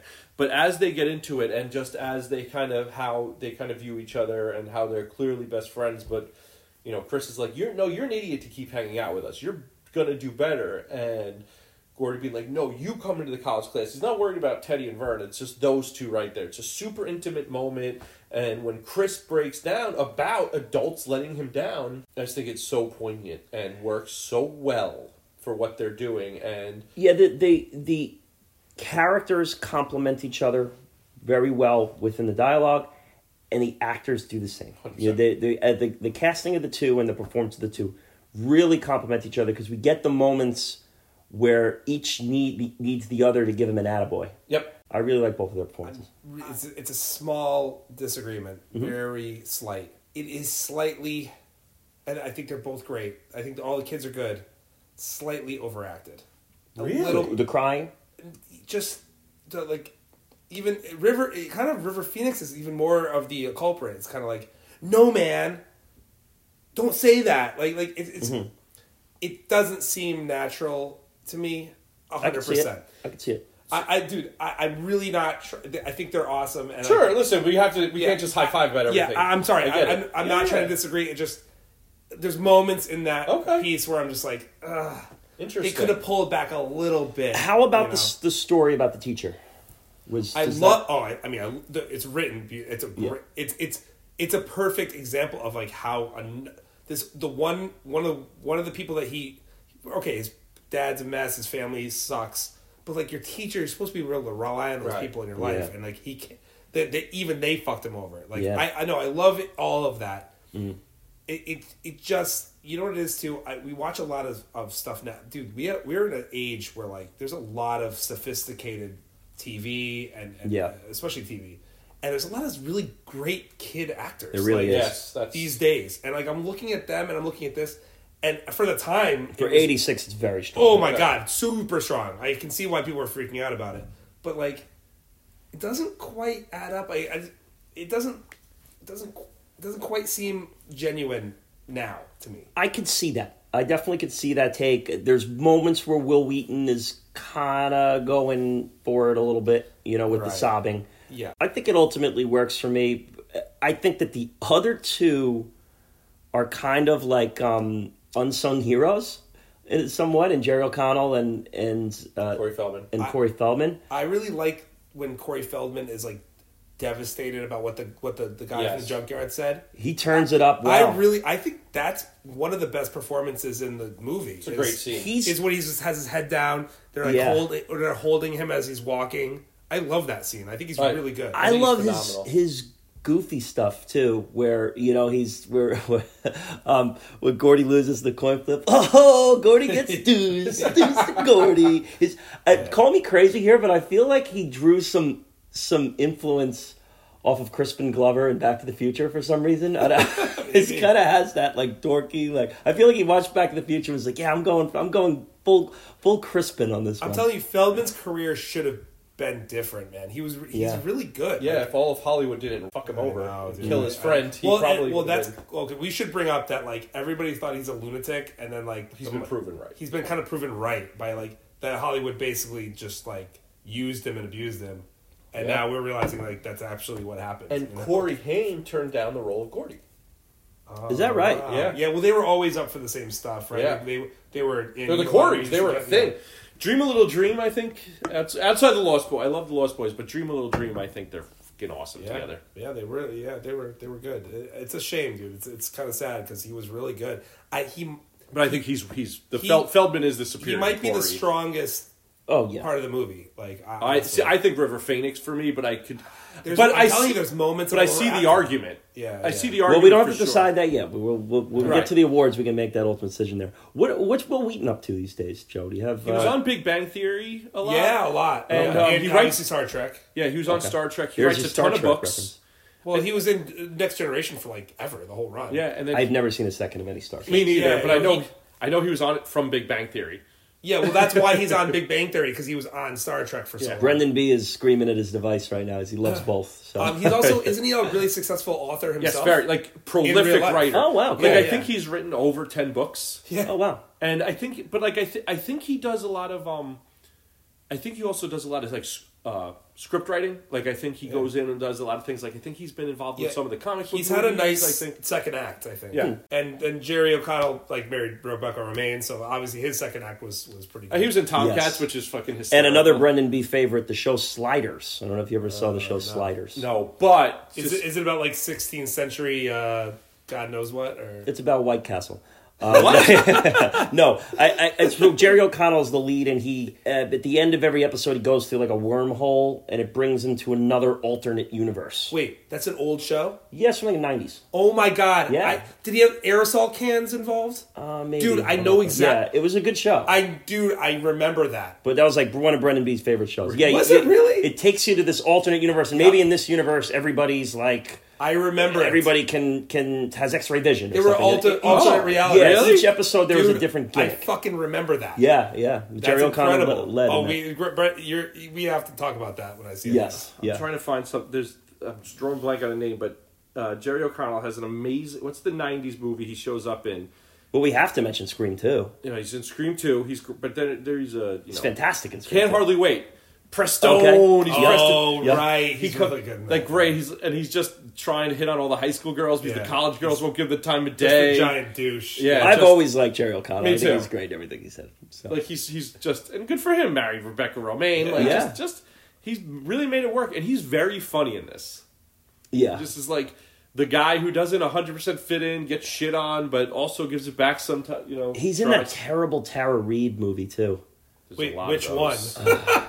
As we mentioned, this movie's paced really, really kind of sharply, and, and it's it's a good assembly of iconic scenes. I think we got to talk about the leeches next. Uh, Chris, walk walk us through. Oh, walk us through the leeches, dude it has it's it, that's traumatized me for the rest of my life i mean like i mean i will not go near any sort of body of water that's even Nope. close to a pond or swamp anything Nope. like that dude like i'm out and even watching it again i cringe i can't even I, it's hard to watch dude I, I can't do it Yeah, those bodies of water in movies never go well. You know, so I have to imagine real life it can only go worse. But this one actually had a like a long term effect on me. Like, like I don't go, I don't, I don't go camping because of it. I, I don't go anywhere near nature like in that way and deep into the woods and water. Forget it. Like no way. I'm out. Yeah, and and just rest assured that in in the novel, it's Stephen King, the sick weirdo he Oh, is, gets even even- more graphic. I, well, to- that that's a real. It actually happened to him. Yeah, in real life. yeah. Oh, really? Yeah, that's a real story. he was he was very very clear to emphasize that that leech was on his right testicle. oh my god! Wait, is that part real? Uh, I don't. I could. One can only. One can only Oh imagine. my god! I mean, dude, I I, I That's, can't. Yeah, that's a horror story. I'm I'm Yeah, that, I'm, that is horror. I'm cringing just thinking about it. It really that scene has traumatized me. Mm. it's a It really has. that scene. I just I watch it, and every time they pull the leech off, like I like felt it. Me too. Like, Like every every- single time. They, it looks they- so real too. Yes, Like, they did such a good job of like reacting to one, and they weren't just letting them like fall off. And there was. It looks so real that there was for a while movie folklore that they used actual real real, leeches. leeches. which is not true. It was, No, was- There's a scene where where one of them has them on his back, and, and there's like, "Do you have more on your back?" And I, I just the feeling of like, "Get them off of me!" Like, Right. oh, it's the worst. I mean, it's it's it's it's the least rewatchable scene in the movie, like Yeah. by far. And and like the pie scene was another one that I absolutely remembered from a youth watching because you just can't forget. I remember, I remember it making me feel sick watching that. Really? The Actually- first- yeah, when I was young, sure. It's amazing. Now, do either of you have any experiences with leeches, or have you ever gotten a leech on you? Or I like air Seen a real conditioning, leech? so nope. Oh, Joey is I think I, I think I've had, I think so when I was young. But this movie had more of an effect on me than the real thing. I believe. yeah, yeah. yeah. I don't. I, I, can't grew up. say. I grew up in the country. I grew up in a pretty small area, so like uh, a small town and stuff. So we had a lot of like rural Okay. woods and swampy stuff. So I think maybe I had a little one on my like foot or something once. Yeah. But nothing like that. I mean, Jesus. I mean, they were used as medicine at points in time by Yeah, oh, creepy yeah. ass French, probably Henri. Whatever it Shy. is, whatever it is, let it kill me. Don't do not put a leech on me. Like, I, they also, by the way, Game of Thrones does a kind of a callback to it. There's a scene where they they put it on, uh, they put a leech on the guy's member. Oh, And- God. Yeah. Oh, you. Yes. I've never seen Game of Thrones. Yes, there's Dragons a scene where interest there's a witch that needs the blood of this guy, so she puts a leech on his privates. She Can you put it on his arm? I mean, it's based. I guess the privates are where the blood is. Um, so it, it has it was a callback to that clearly, Oh, uh, and it's it's equally cringy. So they used rubber leeches right. and rubber cement, and then when they pulled them off, they left they left skin irritations, and the, all those kids after the scene after the day was over went to a water park and were not allowed into the water park because they thought they had they had a skin disease like a rash or some sort of transmittable disease. Wow. Um, It's, it because like all the it's- marks it's all just cause chaos around. Another scene that comes up soon after that is is a scene where Gordie's by the train tracks Right, I think and it's sees, right after. sees Yeah, the deer. amazing scene. Yeah, so I wanted to first. ask you guys, you know, what did you make of that scene? Because it's it's a bigger deal in the book, and It it's is. kind That's of good. it's kind of oddly placed in this one, and I, I do like how there's an ambiguity to it, and and they don't they don't have Richard Dreyfuss hop in and fully explain. They do. He does. He pop just says, up and "I he never talks talked about bit." it." He never says, talked never about talked it, but they don't. Yeah, he doesn't say why. What did you guys take from it? And then I'll go into a little bit about what's what's in the book. for me, it just they were. I think they were trying to bookend the the difficulty in their lives and the with their the community, their families, the darkness that they're dealing with, but that there's also beauty in the world and like this whole other this whole other world that they have access to that that is beautiful and there's light. There's mm. there's something there's something else in life besides the darkness that they're dealing with. That's that's what I got from it. Yeah. But I again, you read the book, so they might go into more detail. That's what I got from it. Yeah, that's. I think that's pr- that is pretty well said. You know, life outside that little Yeah. community there. That- Yeah. And uh, Joe, what, what do you think? Yeah, I took it the same way that even their like adventure is dark. Like they're going Yeah. to find a dead body of a kid. That the the whole world is these like three other guys, but that outside of it, like you're saying, like very more- much on the same. There's more to just their little life and their little stupid. and there's town, peace. you know, there can be peace if you go out, if you look past. That's like there can be something different. There can be something Right.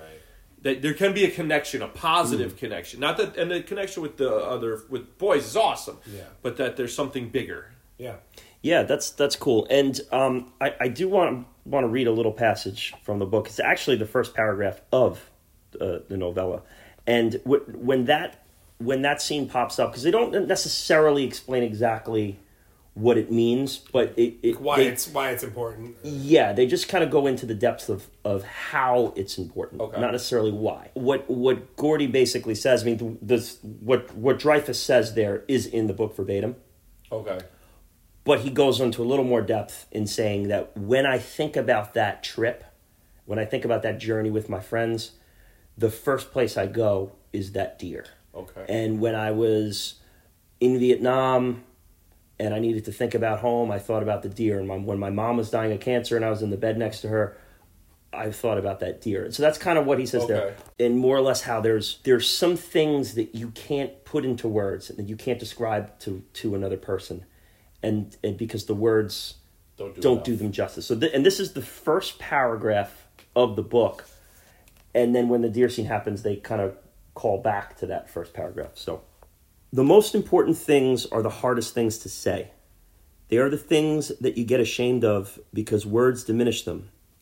Words shrink things that seemed limitless when they were in your head to no more than living size when they're brought out. But it's more than that, isn't it? The most important things lie too close to wherever your secret heart is buried, like landmarks to a treasure your enemies would love to steal away. And you may make revelations that cost you dearly only to have people look at you in a funny way, not understanding what you've said at all, or why you thought it was so important that you almost cried while you were saying it. That's the worst, I think.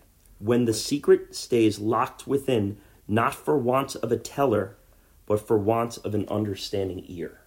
So, I mean, it's a, a very worded way to start a novel, and, and, and not, when the reader doesn't know where you're going with it. But it is it is an interesting kind of thought of how we all have our own experiences. We all have our own little sections of our lives that we can't necessarily explain why they're so important to us or why a memory comes back to us in a certain way. Right.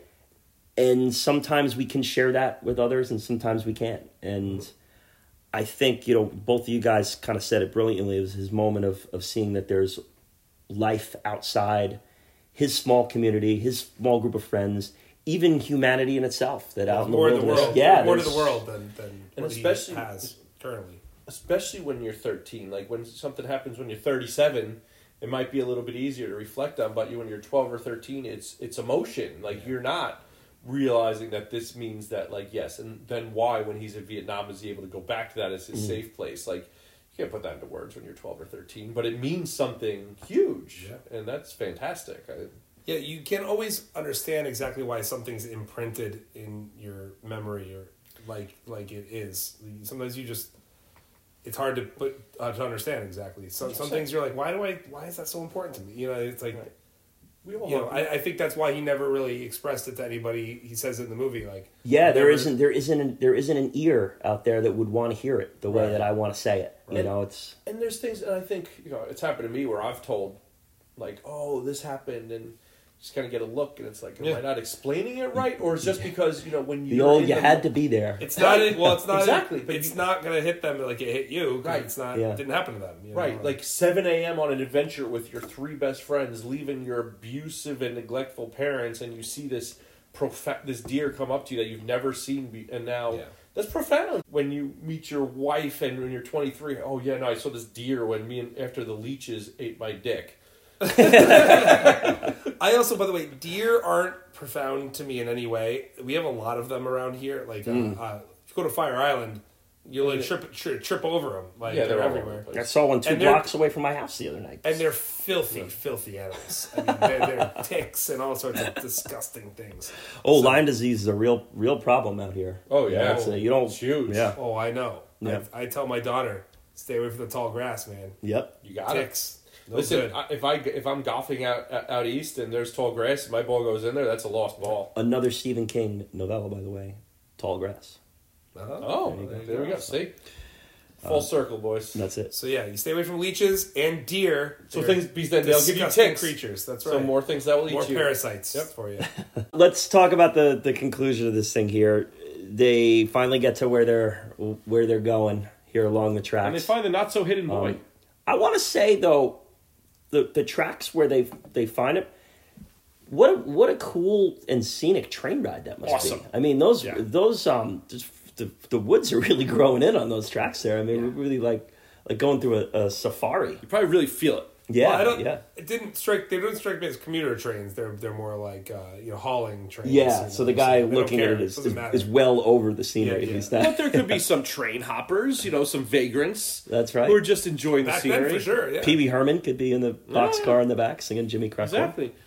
I read a story a couple of years ago about these, you know, these like modern train hoppers, and that's what I was thinking of. Like guys who just, you know, just going up the coast, trying to find some work. It's it's not a good thing to do anymore. Like they they It's they very crack dangerous. down on it. Well, it's also like you get. I think it's like a felony, dude. Like it's, Yes. it's not Jeez. good. Yeah, But it's also, I think, as as a lead, I think it was made a felony because of how dangerous it was to like encourage people just to get arrested, not killed. yeah, you you, you end up uh, uh, like uh, what's his name from Family Guy? Uh, the guy The Joe with the Joe with the legs. on my legs! Oh my god! Um, so let's just talk about this last little showdown here between um, Ace Merrill and, and the boys. Old Jack Bauer's got his knife, and uh, the boys got a gun. How did you like how they how they get into this thing? I'm this is where We I'm saved the nitpicks for the nitpick section, Okay. so we saved the nitpicks. Listen, it, it's also I think a classic scene for sure. Mm. Uh, the uh, the dime store hood line is, Yep. is really classic, and uh, I, I I Great line delivery too. Yeah, I love that they decide that listen, nobody's getting nobody's nobody's coming out of this with what they want.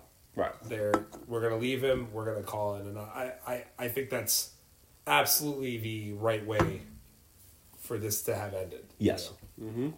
Yeah, yeah. It, it definitely puts a bow on this thing thematically. Yes. about it being about about getting this kid found, not about who's going to yeah. get the credit for Well, it. and they Right, now, really, who's in the it newspapers? takes the trip and the experience to get them to that point. Yes. Right. 'Cause Growth. at the beginning, they, Oh, yeah, they all want they're the thinking glory, about, yeah. you know, they, they want the, the Positive attention. adult attention. right? Mm. But they realize it's not about them. Right. Uh, It's about the boy. Well, they say it earlier in the movies. Uh, he's like, you know, maybe this shouldn't be fun. Right. yeah, You know, yeah, great, Because great. it's really not. Which is a really good point. yeah, it's Yeah. not about us. Uh, they start to realize that as they go on the experience. This So- also has two of my favorite lines. When one Ace is like, "What are you going to shoot all of us?" and Gordo just says, Yeah. Gordie just says like, "No, just you, Ace." that's Yeah. a really badass line. Yeah, Yeah. sure. great line. Yeah. But it also has when you know when Keith when Ace's crew leaves and Chris looks at him and he's like, "Who told you I have a fat one?"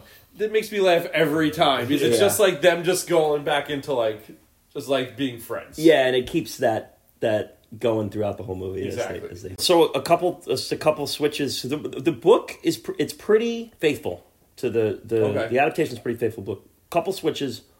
In the book, it's Chris who has the gun and holds the gun to Ace. Oh, really? Yes, they flip flop that. kind of makes movie. more. Kind of almost would make more sense. Yes, Why- I agree. You know what I mean? Like, why would Gordie have the gun? Like, Yeah. he's not really equipped to. Chris is more like worldly. It seems. Yeah. Like, he's a little more been through a little bit. I more. like that it was Gordie better after the whole camping scene when they were talking kind of about how they're what the expectations of them are in the world that Chris would be expected. I like that they went Gordie because that subverts the expectations. It's. I guess they they're thinking it's Gordie's story. Chris always Right. kind of made a little more sense to me. Yeah, me too. Yeah, yeah. But I, I do. Yeah, it's it's Rob Reiner wanted it to be about Gordie. Right. Uh, centers Yeah. around Gordie, Gordie's so it has story. to be Gordie. Gordie. I, I get that. Uh, the other big change is the fate of the kids is that none of them live to their thirties other than Gordie. Yeah, the Really? other- yeah, the other Oh, two shit. In the book. in the book. Yeah, all all three pass away. oh wow! Um, I think Vern dies in like a fire or something, Okay. like an apartment fire. Does he have the kids uh, still or no? Was it? No, no, none of the no the all all three of them. Does he died. marry Rebecca Romijn? Uh, no. he does He's not. what? So Vern gets That's a mar- horrible. Vern- That's a horrible ending. so after high school, Vern gets married, has four kids, forklift operator. None of those things just dies in a fire. No, yeah, they both all all of them died. None of them make it to their thirties except for Wow, except for okay. Gordie. Okay, Yeah. can, can I, I ask a question? Uh, okay, so clearly some of them seem like they're like kind of on the wrong side of the tracks, the family wise. Mm-hmm. Uh, Gordie doesn't seem that way. Vern also doesn't. Nec- They don't give that vibe necessarily until the end that he's kind of like like a problem kid or, any, or anything. Yeah, like that. I just think see- he just seems working kinda class families. Yeah, I think. Right, so maybe just like you, you know. I don't think he's a problem. I think he's just this is he's not particularly intelligent where he's going into the college classes. He's going into the shop classes like they yeah, call he's just kind of a dopey, you know, Right. dopey, Like, he's run. gonna- Right. Like he's going to have a good job. He'll have a good career, but that just is what it is. Right, right, right. He was. He's not a, like an intellectual like Gordie. Clearly, Right. He's not a bad like- kid. He's not causing problems. Yeah, he's like, just not too bright. Right, like he's going to be a guy who gets a job school. out of high school and works that job forever, does really well at it, but it's not going to be. He's not going to be your union head. Yeah, he's still looking for his Right. pennies. Right. Yeah, Yeah, Chris, Chris and Gordie Penn. are the only ones of the group that really like wax poetic about their their emotions, or Right. They they seem a little more um, um, in tune to like their. They, they, they're their aware of a bigger world. Yeah, they're aware. Yeah, right. Exactly. Yeah, and I think even the dad says he's like you got the two dopes and the thief, You Right, know? So he doesn't exactly. like he's not saying that Chris isn't a bright kid. He's just a troubled kid, and Right. the other two are just Probably dopes. everybody knows Chris is a lot smarter than anyone's going to give him credit for, but we're going to focus on the fact that he's a thief with, you know, an eyeball Chambers is his brother. An eyeball. And then of course you have the final line, the famous line. mean- that is, I love that it's not spoken Yes, me too. by uh, by Richard Dreyfuss. That one is just what a it's great. just typed out. Yeah, the um, the I never had as good of friends as I as I did when I was twelve. You know, Jesus is anybody. It's a Classic, Yeah, classic. it's line. just like fantastic line. And, and pulled from the center of the story and put Oh, it at the really? end. Yes, another Oh, wow. outstanding Great- great choice. I love Yeah. that. I just love that sentiment and that thought, and just like, I'll be completely honest. I watched this movie two nights ago, and I was thinking about like, you know, going into eighth grade, going into high school, like those summers and shit. Like that's what I'm thinking about. It is such a transitional time of life. It's it's such a hard. It can be such a hard time to be a kid. but it's also easy in a way. Like, it is easy and hard. It's it's it's, It's looking easy- back. You're looking back at it, Right. Thinking it's yeah, easy. while you're in it, you know, it's, Because it's so everything that's going on with yourself chemically too. It's like you know, you know, your body's changing, you're socially changing, you're you know you're heading toward high school. It's a it's an interesting time. Yeah. And it's like what matters is like there's a big difference in what actually matters versus what you think should matter. So Yes. you focus, and your friends are the most important things in the world. Like you don't want to Mm. go to your cousin's birthday because your friends are going to play basketball that night. Like any, that's always the most important thing. Sure. Yeah, And I think that's just such a true sentiment. Well, my, my wife says this. She works with kids. She's you know she's in the mental health field, and and you know kids are extremely egocentric. You know, they're, they're, yes. they're- it's all, the only thing in the world that's happening is happening to them. You know, the so the- it's the theater. It's there on the Yeah. it's there on the stage. Mm. It's their stage. Everybody's watching Yeah. them. yeah. Okay, guys, I think it's time. Uh, should we enter the old nitpick zone? We got to get our theme coming. We got to get it ready. We even get Vern himself nitpicks a little bit here, He's wondering if Lardass had to pay to get into the competition. He's God. got his own nitpick. Um, so before we get into this, can I ask you guys, what is Goofy? He's a dog. Oh my god! I watch this again, and I'm like literally because like now I have a young kid, and Right. I, I watch this stuff. Like oh God, I don't know what he is. Like he's not anything. Are, What is in, he? in the Disney's world, I guess there's some dogs that talk and Right. some that don't. Some Does that he are like pets. a dog and- though. I always thought he was He's a got dog. a long nose, right? there A was a long there's a long-standing rumor that he was a cow, What? but he I did some googling and it does appear that he's a dog. Yeah, I always thought he was a dog. wow. Which But is he some sense. kind of mutant dog that That's some talks? So up why dog. is Pluto? Why doesn't Pluto talk? Is the is the odd? Because Pluto is the forklift operator. He's the Vern of the of the dogs. Uh, yeah, so uh, odd. Goofy is, is an odd is an Yeah. odd Yeah. addition to that little world there. Yeah, I, those, those dogs. But I did love that scene. They going back and forth uh, pre that '70s show. Yeah, yeah, yes, and I love the final. Wait a minute, what is Goofy? I love- this is just classic. I gotta say too, or I gotta ask you guys also. Were you aware that Mickey Mouse had a had an, an evil nemesis named Mortimer Mouse, Did not know that was who a was thing. like a rat? Oh, Yeah, Mortimer Mouse. Google it. It's Like very a creepy. Wario? Was he? Uh, Yes, it's like a Wario. Yeah, Was he like a like a Nazi kind of? Because like they did a lot of Nazi. Stuff. A lot stuff of Nazi then. he might have dabbled. He might have Yeah, dabbled. yeah, in, I bet you he was a Nazi. Yeah, he could have been. Very creepy looking though. Uh, yeah, they, they wrote him right. You ever see those early Mickey Mouse Yeah, uh, show- show things with, the, the- with the, the German, the German, the wolf? Yeah, Yes. yeah, The big, but like, dude, it's it's like Yeah. clearly. Oh, what a wait, wait, wait. yeah. It's Mortimer Mouse there. Chris is getting his first look at him here. Hmm. Very creepy. Yeah, was he stealing underwear in this one? That's It- weird. it feels- That's weird stuff going on there. it feels fucked up. Yeah, there might be some anti. Semitism. There are some hard anti-Semitism going on here. Yeah, I, th- I think I think. wow, this is like no wonder this got written out. This isn't even. Some I of these pictures aren't subtle. I think- portrayed as an arrogant, lecherous yet charismatic shyster. Mm. Uh, I will say in the in the Dane Cook movie, My Best Friend's Girl, he's wearing a Mortimer Mouse shirt. Really? Yes, yes. That's really It's a little deep track there for you. Never okay, then the, the nitpick zone. The nitpick zone. Chris, I'm going to let you go first here because I think you probably want to hit on one of the bigger ones here. I'm gonna hit the, on the biggest one, and I'm sure you guys have it with you. Like, it's the end. Mhm. The scene where they find the body, Kiefer and his boys come, puts the gun on him. It's like, get out of, you're getting out of here. I mean, those kids are dead at some point, right? Like, Right. there's no way they live in a small town. That guy's a sociopath. Like, They're Yeah. not making he's it to going, lunch. He's going to kill you. They're not making it to lunch Yeah. on Sunday. Yes, hundred percent. right? Like that's a kind of a. I mean, Family Guy calls it out. Calls Yep. it out. Like they're like this is a major plot hole. Like Yeah, it just that that's bad. It's it's a bad one. Yeah, it, in, it is again addressed in the book. They do get their come up. Each one of them gets Oh, they do. individually sought out and the shit beaten out of them. Yeah, But that's it. Don't yeah. you think they he's just like they just get beaten up real okay, bad. his depiction? Keith, Kiefer's depiction though would Yeah. suggest he's going to murder these Probably, kids. yeah. He might be. I think he's just intensive. But I that's that was my biggest. Especially too. Yeah. probably And Gordie. Gordie's- yeah, Gordie's dead. Gun, yeah. Yeah. So Held that, a, I he mean, held a gun to him. You Right. know, that's a guy like Ace is not. I mean, this is the guy who just played chicken heads up Right. with the, with the That's what I truck mean. from Final has- Destination Two. He has no. There's no level of self preservation. For, Yeah. hi- for Ace, Like, Right. Yeah. he does not give a fuck. Yeah, Like Ace so- knows he's going to be in prison either in five years or point. eight years. Yeah, Like, yeah, Like he's he's going after you. Like Right. he even says it. He's like, "This is big time. Like I'm not gonna let this Yes. go." Big time. You know? I love I that love what line. he the big time line delivery, all time line Yeah. Yeah, delivery. that is great. Uh, He's he's really great. I, I love him. I'm a big fan.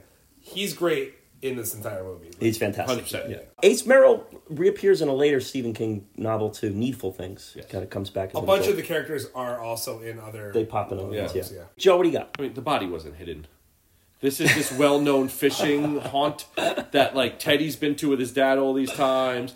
Um, they all kind of know it, and the, it's not like the bodies. Yeah. The current didn't take this body and put it in this preserve under a. It's literally just there. They like do explain that slightly that they where they where he should have been. Yes. he what he had he had walked farther Right. than people thought. So he's in a different town, a different area. Yes. and they weren't investigating that area. but it seemed like th- they made it seem like this Somebody was a would have found him before. that this was a fishing thing. It's not like while that's not where they were looking for him. I understand that part that they weren't looking like that's where not the investigation was, but the body was just out there. How long was he missing? A week Yeah, or a couple so. days. You know, Couldn't have been that long either because he didn't look that bad. Like you know, for being mm. technical. I know. I was wondering if one of us was going to go here with this. Oh, I'm I going mean, there. He was hit by a train, and he's been He out would have been pieces. I don't. Yeah. Well, what if he's just clipped? You would explode. You- I don't think you would. if you were just clipped, you could still die. But would you get thrown that far? Would you get your, the keds knocked off of you, as they say? right. I think if your kids are knocked off of you, your arm's going a different And just way. being out in the wilderness that long Right. alone, it's probably not. I mean, listen, we don't need a mutilated body in this movie. like, Like- like, like There's Teddy's we know like there's using, coyotes and Right. wolves Yeah. or whatever. I, I think that it serviced what the movie needed Yes, to do. and we've also having- this yeah. this was a cargo train. This wasn't a commuter train. Yeah, this thing was not just flying. hauling ass. Yeah, it, it, you think it was hauling and it, I think it was just a big diesel monster that would have. It was pretty would- overgrown, though. That area was Oh, pretty that's overgrown. true. I don't know that it, it would have been booking. I don't. I that think he would have a lot more than a cut down his forehead. Yeah, I, yeah, Yeah. fair enough. But I think right. Yep. Like there's only so much. It is kind of a wholesome movie, sort of. Yeah, no, I'm fine with it. Yeah, Like, I was I wasn't of- going to bring this up as a nitpick. That wasn't on mine. when yeah, when I saw this, you know, a couple of years ago after having not really seen him, but I was kind of surprised that they even showed the body. Like I, I was kind of expecting them to just maybe show its mm. feet or I think, something. I, I think it worked that they showed. I like at the yeah. fa- Family Guy where they just like poke him with a Meg. stick. Yeah. it's, Meg. Meg. They poke her with a stick. And it's like "Burr, burr." oh god. it's horrifying. It's Meg. Okay, I'm gonna I'm gonna go next here. Okay. What are the rules to mailbox baseball?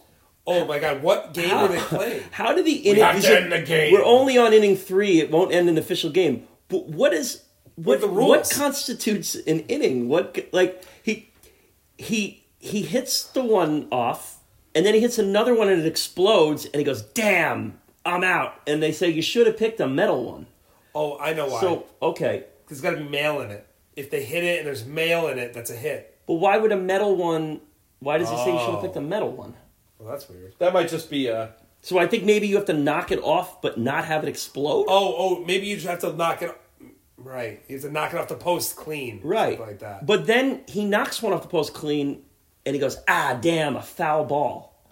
So I can't figure Oh, out how fucking this, weird. I Yeah, can't yeah. figure out how That this is Yeah, weird. and thought I did some googling, and I'm even trying again now different ways, and I, I have no. Is this idea. an actual game with rules, or are you just going around smashing people? This might be a local game, like Yeah. you know, in in Castle Rock. They, I'm, I'm pretty good with these made-up games and rules and picking up nuances here. I can't figure this one out for the life I'm also convinced that this community probably doesn't give a fuck a lot about kids being like harassed or bullied or murdered by a train, but definitely care about their mailbox being bashed off. The cops are involved in that for sure. Yeah, I, I mean, 1,100 people in this town, you probably can't get a ton of mailbox baseball in, right? I right, mean, like it's probably it's pretty limited.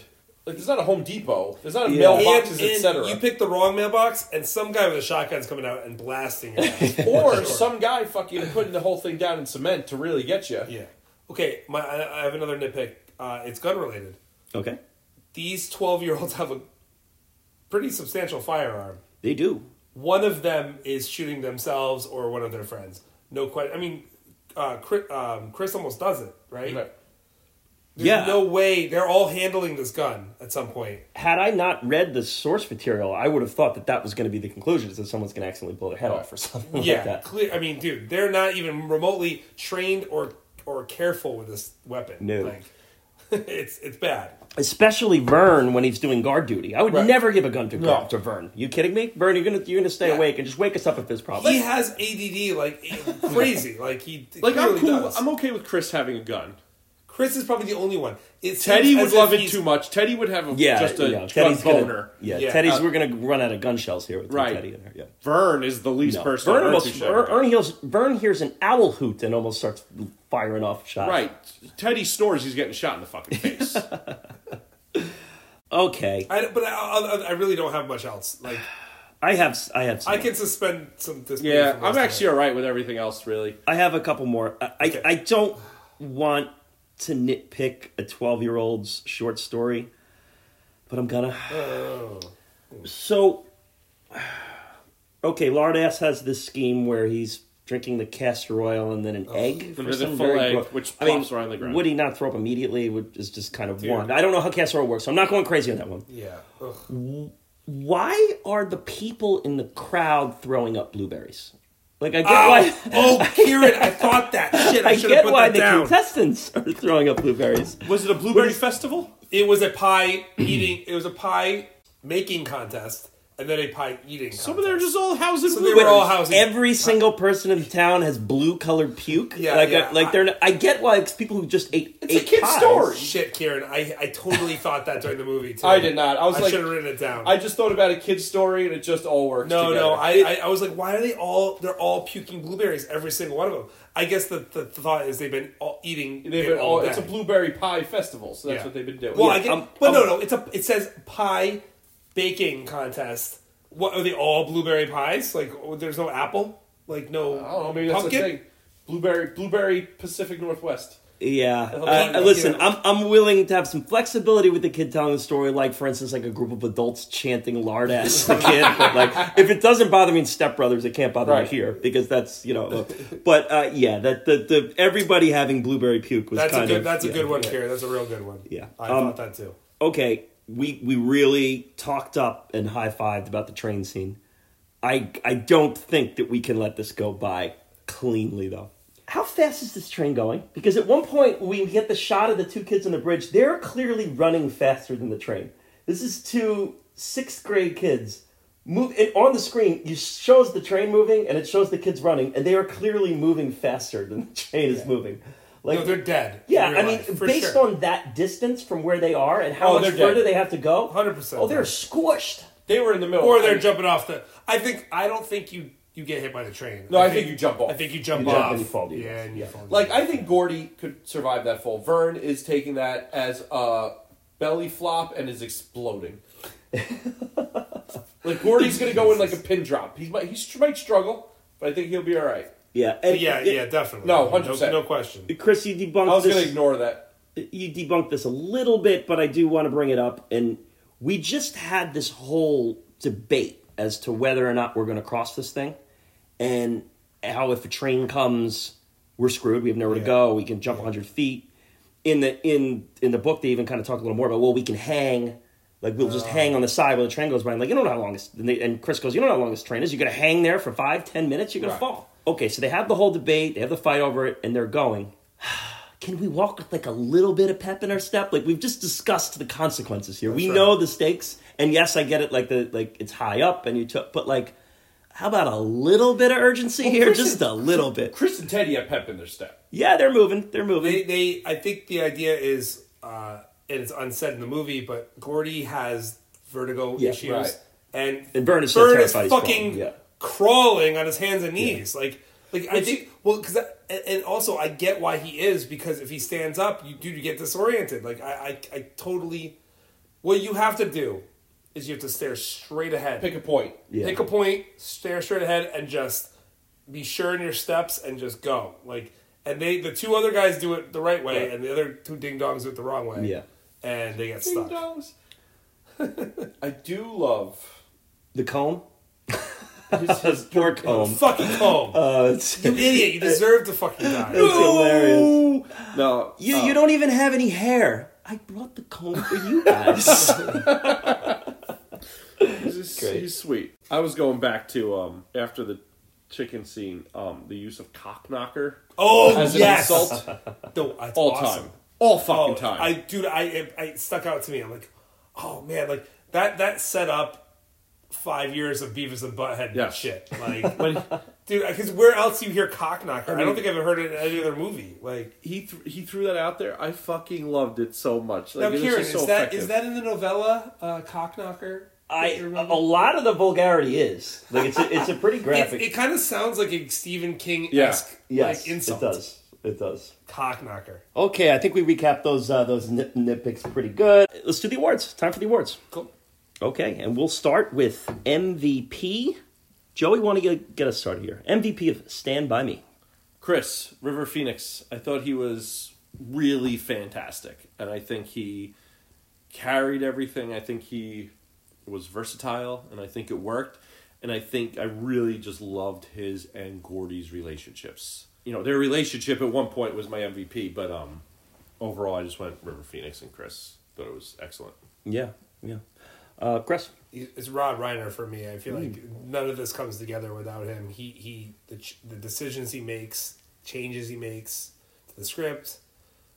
I think that even the title I, I think is, is part of it. What for my research, what he how he handled the kids and the cast, I, I don't think and it seems as if because he was an actor, um, he was able to um, deal with the kids in a certain way where he got the most out of them, and I don't know if a lot of other people could have. I I just don't think it, it, it comes out this way without him at all. I so agree. I think he's the number That's great. one for me. Yeah, I mean, listen, you guys just picked the two I was torn between. Right up until recording, was unsure which way I want to go because I think those are the two are the two choices to go between. I mean, Fel, I, I somebody could make an argument for Feldman. I think he's yeah, really good. At he is really thing. good. Like, he's really good. I like very Will effective. Wheaton. I like he's Kiefer. sort of my he's sort of my favorite person in the movie. Like I think that the, what what came out of this with with Phoenix is it's hard to when you just look at the actors on screen. I think it, it's kind of just like it's noted that he's won this thing. You know Right. that he he was the next budding star. It's a shame how things worked out. Have you, have you guys seen Running on Empty? no, I have not. I haven't either. That's the one he was nominated for. I haven't seen that one. I- but I, I'm going to ultimately agree with Chris, though. I, I think that Rob Reiner is the winner here. He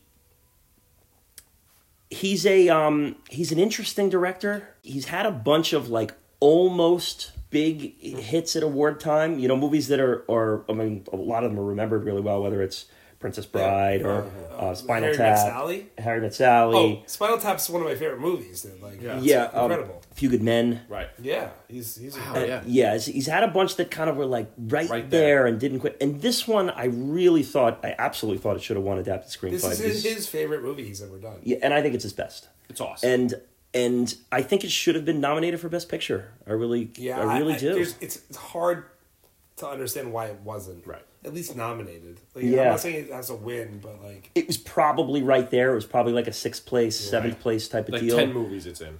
Yeah, it, it it really should have been in the mix uh, for sure. And I I think that this is the number one of, of his of his run of his career there. So I you know I'm, I'm going to go with MVP Rob Reiner in this one too. But, but it was very close to picking Yeah. River Phoenix on screen. I think River Phoenix is what what what got me with River Phoenix is I I can't help but watch the performance and think, damn man, like what should have what could have been.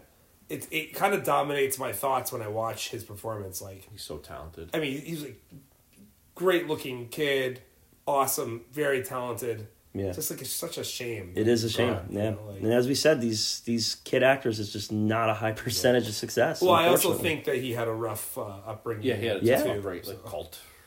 Uh, Yeah. And I have to say that Kieran and I, on the way here, we're talking with the Family Guy, uh, uh, Stand By Me, which you should definitely watch, Joey. Oh, I've again. seen it many times. No, I'm yeah. saying you should watch it again, though. Oh, I'm gonna watch And it after you there, guys leave. there is a very mean thing with River or with Joaquin Phoenix. Yes. And it's like we were both like, "Oh, that's Yeah, that's a super little mean." harsh. Like, it's funny. It is funny, but it's also mean. it's it's very easy for us to look at Stand by Me now and say, "Oh yeah, I mean that's the, probably the best adaptation from Stephen King's." When if you read the novella before this movie came out, I don't think you'd look at it and go, "Oh, that's going to be an instant classic. That's going to be one." I think it took some vision on Rob Reiner's part to put this thing together and and to bring that story to life because there are some elements of it that are kind of cold and that don't have anywhere near the life that this movie has. So I think it was Uh, the, I- the heart for sure. The heart, Yeah, yeah, it has yeah. the most heart. And the music too is the music is, is awesome. great. Yeah, yeah, that Yeah. It, it helps build that that whole experience of like like this child. Like, it brings out a childish nature in me at least when I watch it. Like uh, I feel like a kid again when I watch it. And Yeah. it, it, the music is part of that kind of. Even though I did, again I didn't grow up in that time, but we all grew up with that music because it was still around. It was you know, nostalgic like- when we grew up. Yeah. Yakety yak, Joe. Were you? Did you pop when you heard that? After we just talked like, about I, it in was twins. like, I love that this has now come up three episodes in a row. Here we Is go. it really?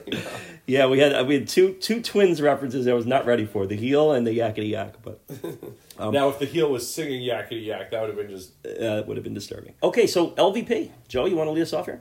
Yeah, I think um, the person who brought the least value by far was the worst number two of all time in Eyeball Chambers. Eyeball Chambers, there he is. Also my LVP. I'm gonna hop on that old eyeball. Okay, well I'm not far off. I just put the Cobra. Ooh, the cobras! Ooh, the Cobras! Ooh. you better not mess with the cobras. Dude, the Cobras Don't are move! You're messing up are a the snake. terrible gang. Ke- they're lucky to have Kiefer. He's a, he's he's the Tony Soprano Yep. of the group. They all suck. They're Yeah. terrible. I, I mean, the, the the snake was just an extended S.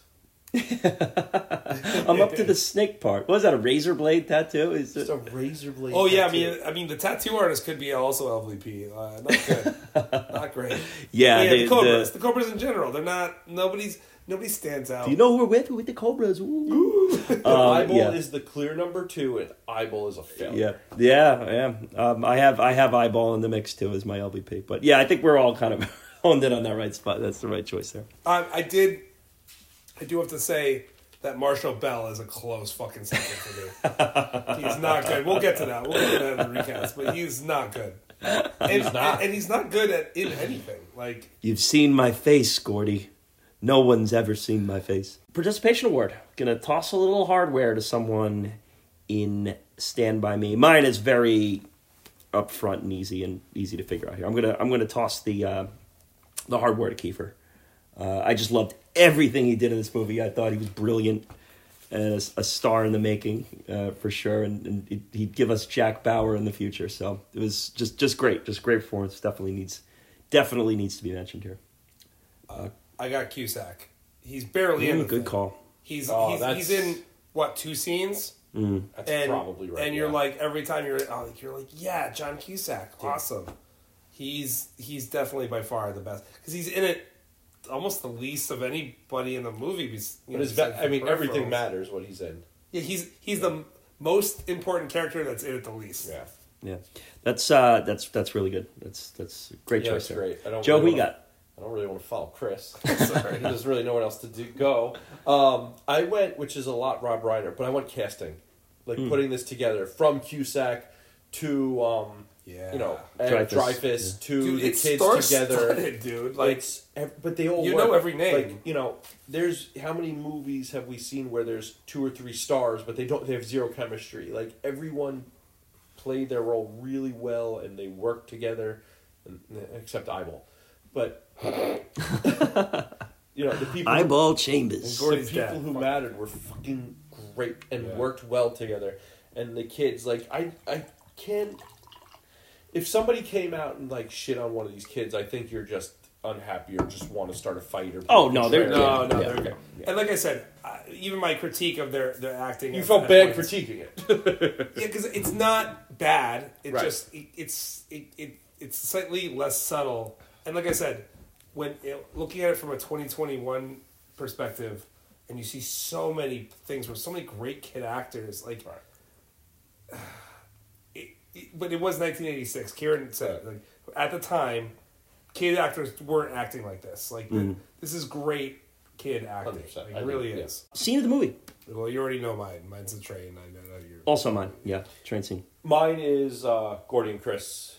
When Chris, when Gordie wakes up from the nightmare and Chris is on watch, and they talk about like kind of expectations and perception, how people view them. I love that scene so much. Yeah. That's think it works probably so the well. most important scene. It sets up the, their whole dynamic and and really the heart of the movie is that those scenes, the- Right. The, you know those few emotional scenes. So the the trains, but the train scene is the one I think That's that- iconic. Well, it's the one that every- is in everybody's head, right? Yeah. Yeah, Yeah. yeah, But for me, I you know I always look for like why do these characters? yeah. do That's igniting do? the themes there. right. in Like one. that. That's always kind of my focus. So for me, it was just so right there. where- Thematically, that's the most important Yeah. scene in the movie for sure. Cool. Did you guys have any quotes? Did you pick out a quote? I did. One. I have two.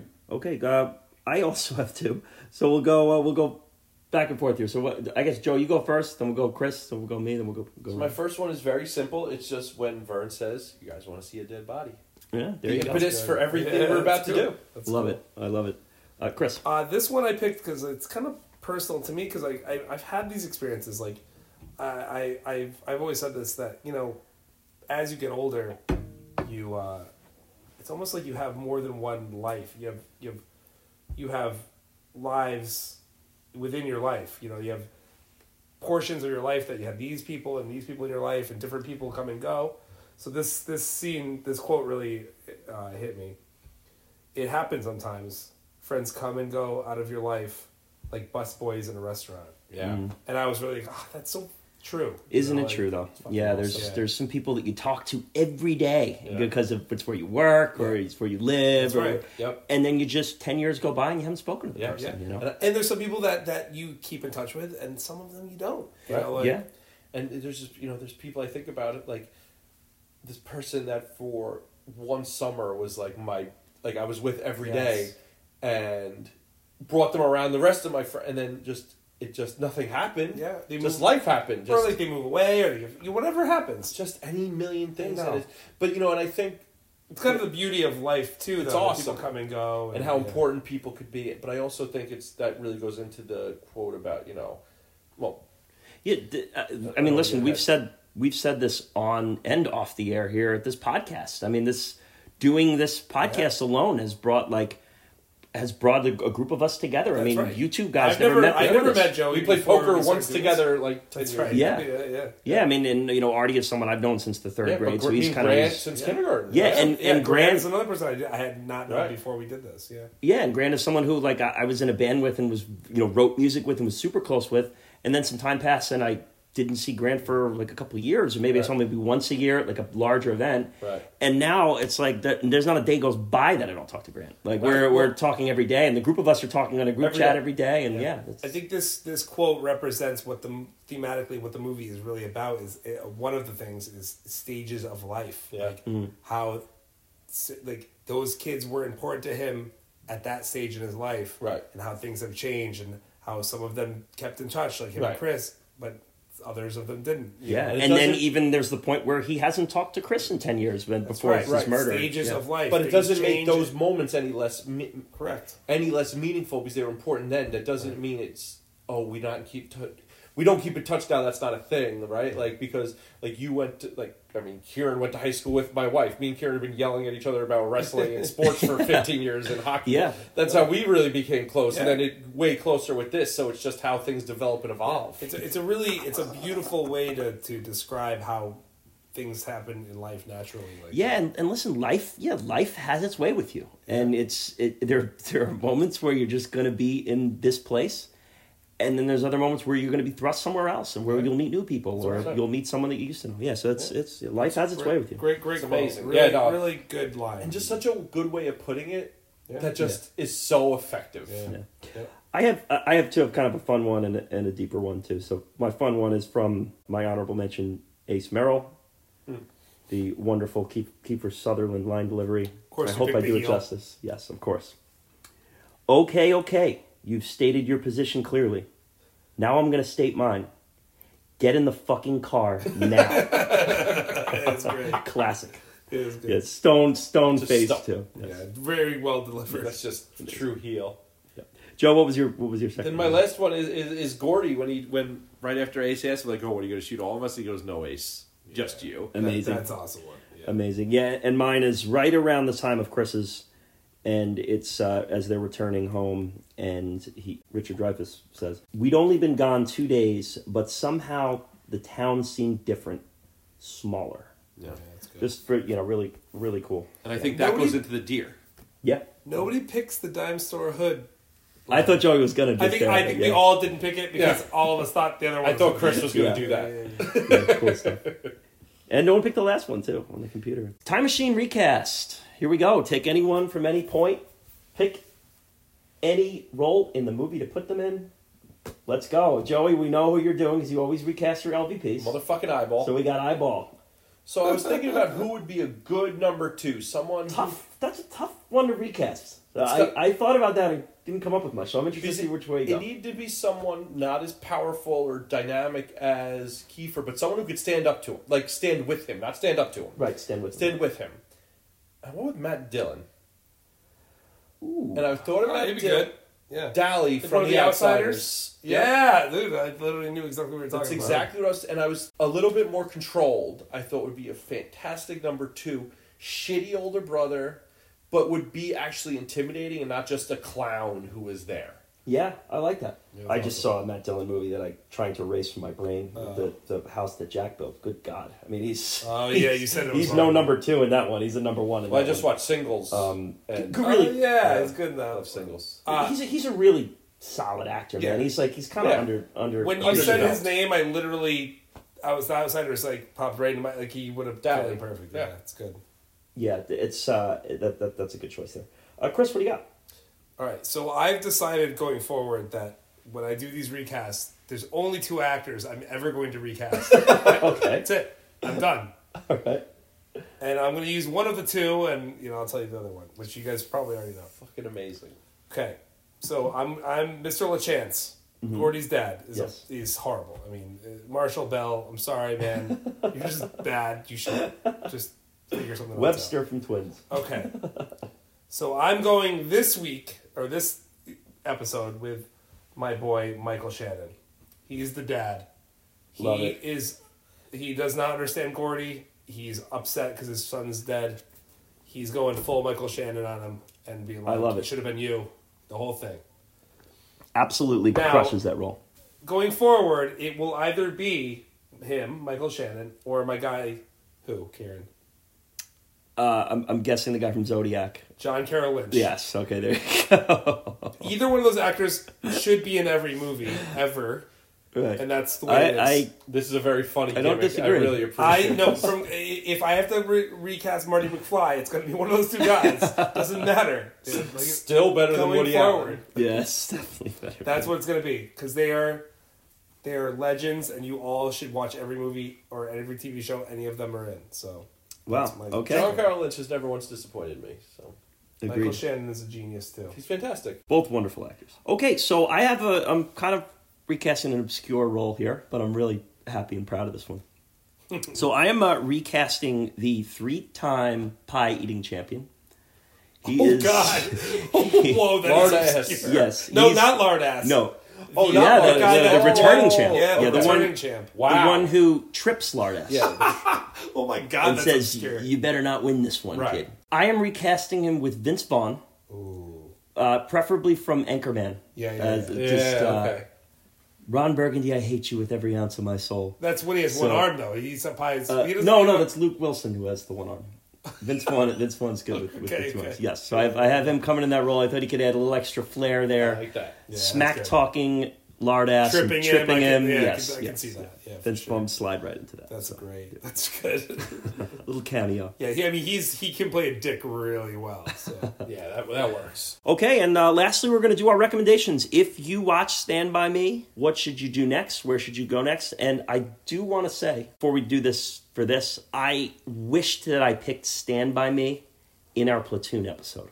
I thought that would have been a great. Oh, okay. I like that. That would have been a great recommend to go. Well, they all grow up to go to. Vietnam, so yeah, there is. There's Yeah. some parallels there, and then the same year they should have been up Yeah. against each other in that Best Picture race. That would be a really I was thinking that today. I'm like, damn, that would have been. I, I picked Major League Yeah. for that one, which I was happy with too. But that, that would have been a really good. okay, Joe, so you want to go first here? No, because you have kind of an interesting little story to tell here. Yeah, so my wife had never seen Stand By Me before. Like pieces, but never the full thing. So she was excited to watch this one. Not not like many of the other things I make her watch where. so she watched it and we watched it and then the next day we are driving, she's like, I've, I, I think I have a good recast. I was like, oh, and she told me and I was like, that's really fucking good. So I want to do hers and then I'll do mine. Uh, mine's mine's on par with me. uh, so hers is um, now and then. Oh, now and then, yes. Yeah. So I thought that was perfect. She was like, it's like the girls' version of this. Yeah. She's like, it just, she's like, I want to watch now and then. So I have a feeling I'll be watching now and then this week. Yeah, that was one of my sister's favorites growing up. So she, she that was on all the time. Yeah, I so watched that- it a million times because my sister just always had it on. Yeah, yeah. So I was like, oh, that, that actually really works. That's Christina fu- Ricci. Devin Sawa. Yo, Devin Sawa too. Yeah. That's right. yeah. So, I- like I thought that was just perfect, and like they're very good like partner movies. Yes. Now yours was a little darker. Mine's darker. Now, just for context, you picked as your recommend for Home Alone. You picked Saw. I did. So yeah, so that's a good to give the listeners some context as to how dark this might get. Yes, because Kevin McAllister becomes Jigsaw. so I started thinking, I was like, okay, this is a coming of age movie, so I wanted to go coming of age. But then I was thinking, this is Stephen King. Stephen King really, you know, shining other things. There's darkness with him. So I was mm-hmm. like, what is a coming of age dark movie? Have you guys ever seen Raw? Never heard of it. Nope. Never heard of it. Raw is quite dark. Adam, our friend from Below Freezing, um, just watched it and he, we talked and he was like, "Oh." um, real quick, it's a vegan goes to veterinary school. She may or may not become a cannibal. What Oh. the fuck? Really? It's Wow. coming of age into cannibalism. It's taking the body to a new uh, level Yeah, here. it's a really good movie. It's an uncomfortable movie. Uh, my wife also watched that with me and has completely blocked it out of her memory. When I told her, she was like, oh, "I don't think about that movie." I didn't think about that. That's kind of where I was with the House of Jack Bill.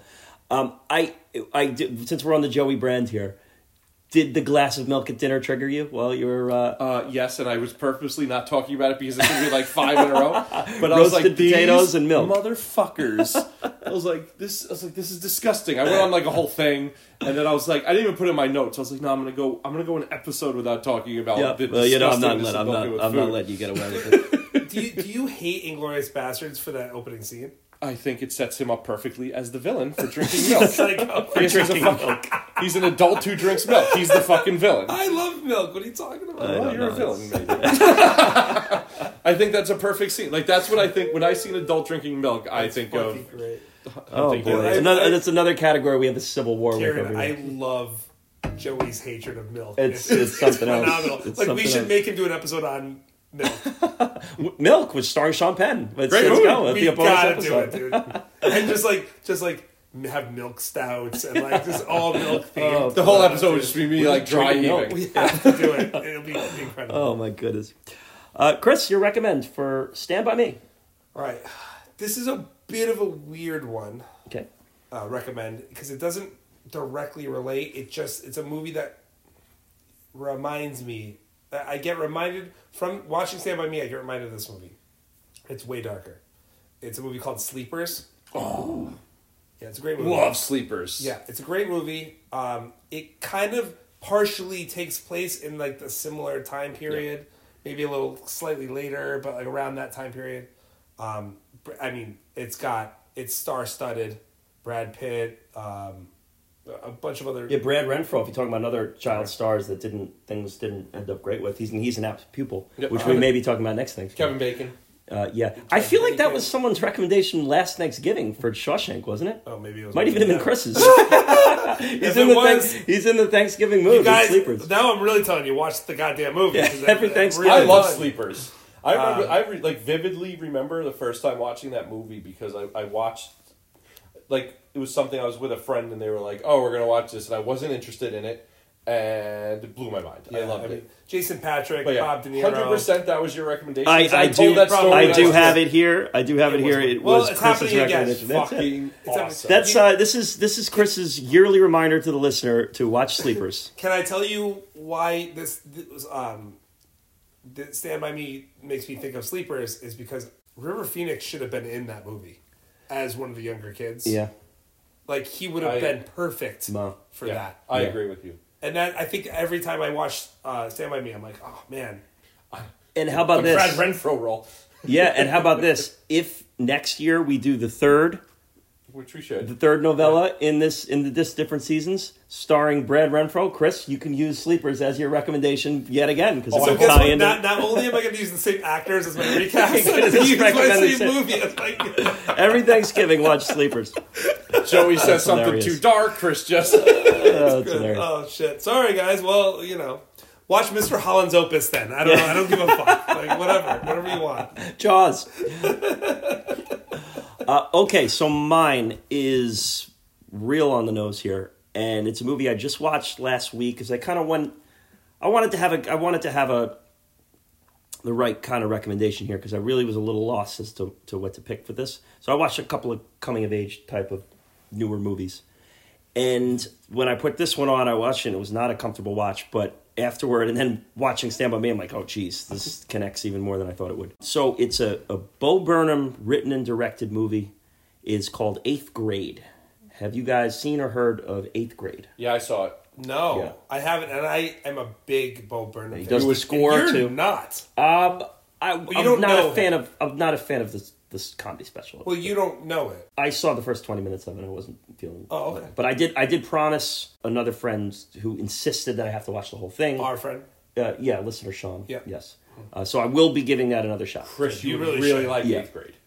Really? Yeah, it's- I like his sensibilities. Me so- too. You, Chris, you would appreciate it. It like is- I would think that's something you've seen. Okay, no, I didn't even heard of it. Yeah, so it is. It's not an easy watch. It's Really? um, it's a story about a, a girl who is, you know, she's she's finishing up middle school and she's getting ready to head to high school, and she's a single father, and basically just goes through the everyday struggles. Nothing, you know, nothing too grandiose. Nothing prominent. Yeah, Yeah, nothing, yeah, nothing right. major. Just just living life and dealing with social media. How hard? That's a hard enough, basically. Yes, and and the, the dad struggles to connect with her. Tries to be supportive but can't. Really? Yeah, That sounds really interesting. her Oh, trying you to get you would guys to like her and and trying to just meet new Anyone. friends. Social and yeah, anxiety, she's she's like a, you feel it. It's yeah. It's again, it's it's an uncomfortable watch, but it is so real. And the, and we talk about childhood acting performances.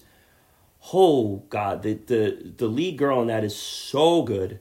The the supporting cast are all great. It's an important movie to watch. I think it's an important movie to watch. You should check it out. Again, Oh, I mean, honestly, ninety I, minutes. yeah, I, oh, could, yeah. I couldn't me care less about ninety percent of your recommendations, but this one I really, no, I, I really it sounds interesting. Yeah, I mean, listen, uh, as as a father of a of, of a girl, Yeah, Chris, I know yeah. you're, you're probably gonna. oh, I'm it's gonna be a already, little hard I'm to- already worried about the future. Yeah, so I'm sure that that'll be a little tricky, but um, and just the social media aspect too is Yeah. a little extra thing to throw in. But It then in watching, well done. yeah, and in watching Stand by Me to see how middle schoolers are dealing with growing up in the '50s versus how someone is to today. I think the two movies really work as fantastic companion pieces. Yeah, because Stand By Me really shows you that, like, you know, we all think of that as the simpler time. And yet, nothing was simple even Mm. No. then. You know, No. like now it's it's. I think it's much more complicated. Way But uh, nothing was. Nothing's ever simple. Life is not simple. Yeah, no, it's hard. Existing is hard. is, it's just how it is. is. Whether you're in seventh grade or whether you're, That's right. you know, you're thirty, whatever it is. It's It's, just it's yeah. yeah. You you you got to get through. Got to get through the days, and it's Yeah. it's uh, it's it's totally worth watching. You may not enjoy your experience while you're watching it, but I think it's one that when it's over, you'll be like, wow, you know, that gave me a lot to think about. Stand by Me is good with that. You actually enjoy the ride, even though it's ta tackling tough things. Yes. you're like, it makes you feel good. Like, Then you can watch Raw and feel awful. we got we covered all the we covered all. But the it's a. We, Great movie. we all picked movies that make you feel awful as recommendations. That's right. But you're feeling something, and I think in social media world, any feeling is a good feeling. There you watch, go. watch these movies together with our recommendations. So like watch watch our shitty, depressing movies, and then And watch. then yeah, watch watch Stand by Me to clear the cache again. Yeah, make, make yeah, yourself feel good again. It'll Yeah. make you So feel good. so Don't Joey, watch the- it was your recommendation was Raw. Raw. Your wife's recommendation was Now Now and and, Then. Chris, your recommendation was Sleepers times two. the yearly Thanksgiving recommendation of Sleepers, and mine was Bo Burnham's Eighth Grade. I, I you'd think I may be embarrassed that I recommend the same movie twice, but I am not. I'm psyched about it. It's a fucking awesome movie. So uh, Cool. You know. And I will say about Eighth Grade too, the score. It, it, I don't love it because it's very over the top synthy, which I think is his That- thing. that's- that's Yeah, Bo that's, Burnham. that's his Yeah, thing. yeah, that's his there thing. are moments where it's really, really smart and really genius, Yeah. but it, as a whole, I think it's a little over the top. Bo Burnham in Parks and Recs is so good. That's I will his like forever. Oh, really? Is he in that? Yeah. Dude, I've never seen. and promising, uh, I know. I know. promising young woman too. He's in Promising Young Women. Yeah, I know. I've never. I know. I've never seen an episode of Park and, Parks and Rec. either. better than The Office. I okay. I, I I've heard it all before, Joey. I, Better- know. I love the. O- It's better than The Office. I don't believe that, but okay. Well, gentlemen, we got to the end of another one here. Uh, we got to talk about a, a real fun movie here. It was a, a pleasure. This is a good time of year to always uh, just say thank you. Thank you to all the listeners. Thank you to all the co-hosts for all the work you guys put in. Joey, Chris, thank you for joining me today. And uh, and as always, you, Chris, thanks for watching all these crappy movies that you'd otherwise never no, I touch. love. That's like- what I love. This was that was this was an easy one. For but sure. cramming before the rankings is not is not always. That's all right. It's my style. That's right. That's season right. three is going to be a tough style. Joey, thanks for the pages and pages of notes that you put together and all the printouts you do. I, I love to see people still printing things out. I love to have the paper I love. in my I hands love too. Physical media. That's exactly right. Yes, and a thank you to to Grant and Artie and Brendan and Jay and Adam and Melissa who joined us. Catherine Yeah, Zeta they're Short awesome. who hopped in and joined us too. Yeah, Zeta with Gigi. Great stuff. I've got- Thanks to Oz and Mikola and Danielle who hopped on this year as well. It was it's great seeing all the, the new people in. Rob Bobcat. We uh, get get thanks out to everyone. Steve B, who's in the mix now too. It's great great stuff. Thanks for everyone who's who's listened to the podcast, whether you're uh, you're local with us around New York and you know us and, and you're listening because you're friends with us, or I mean, we had a listener from from Kenya last week. So it, it's just uh, yeah. Did you hear us uh, talk all- about Canaan? possibly. Um, there's there's people from all over the world, all over the country listening to this thing, so it's a, it's a lot of fun. Yeah, you did not think you did not think Artie, right? I did. You did. Ah, I did. So damn it, I I wish you withdraw did that? it. Please really edit that fun. out, Karen. I really appreciate it. Yes. So uh, it's it it's this has been a, a fun project for all of us, and It's awesome. and it's great. I can't wait next Thanksgiving to either talk about uh, Pupil or Misery or The Shining. Or Sleepers. something. It's just Thanksgiving King. It'll be something. Or maybe Sleepers. Maybe that has to be the next. Dude, if we do. don't do sleepers next year, I'm gonna have a serious problem. We're gonna watch Sleepers, and Chris is gonna recommend Sleepers. that's what I did with Shawshank. Oh my god, I will. Yes. that. I hope everyone out there has a wonderful Thanksgiving and a wonderful holidays moving forward. We got plenty of stuff coming your way. We have a Christmas episode coming up in a couple weeks that should be fun. We will get back to our, our best pictures, and we have a, a big rankings episode coming up at the end of the year. It'll be our last episode of 2021. We rank the 30 movies that we covered in season one and season two. That's going to be a lot of fun. That that season three rankings episode, I think, is going to come up around April or so. March 30th, right? Yeah, so you have some time, Chris, to watch some of these movies here. So you gotta, No, I'll wait until last week. you got to do some catching. Chris, I, I, I implore you as your friend to not. season three's season three's got some doozies. I've heard. I've heard. I've it's a battle of the backenders. So Gigi's. I can watch anything. Gigi took me a minute. all right. So uh, again, thank you out there. Enjoy the holidays, and we'll catch you next time. And guys, do you ever have better friends than when you're podcasting? I'd say no. I'd say no too. And we'll have the the legendary Ben E. King play us out. Thanks.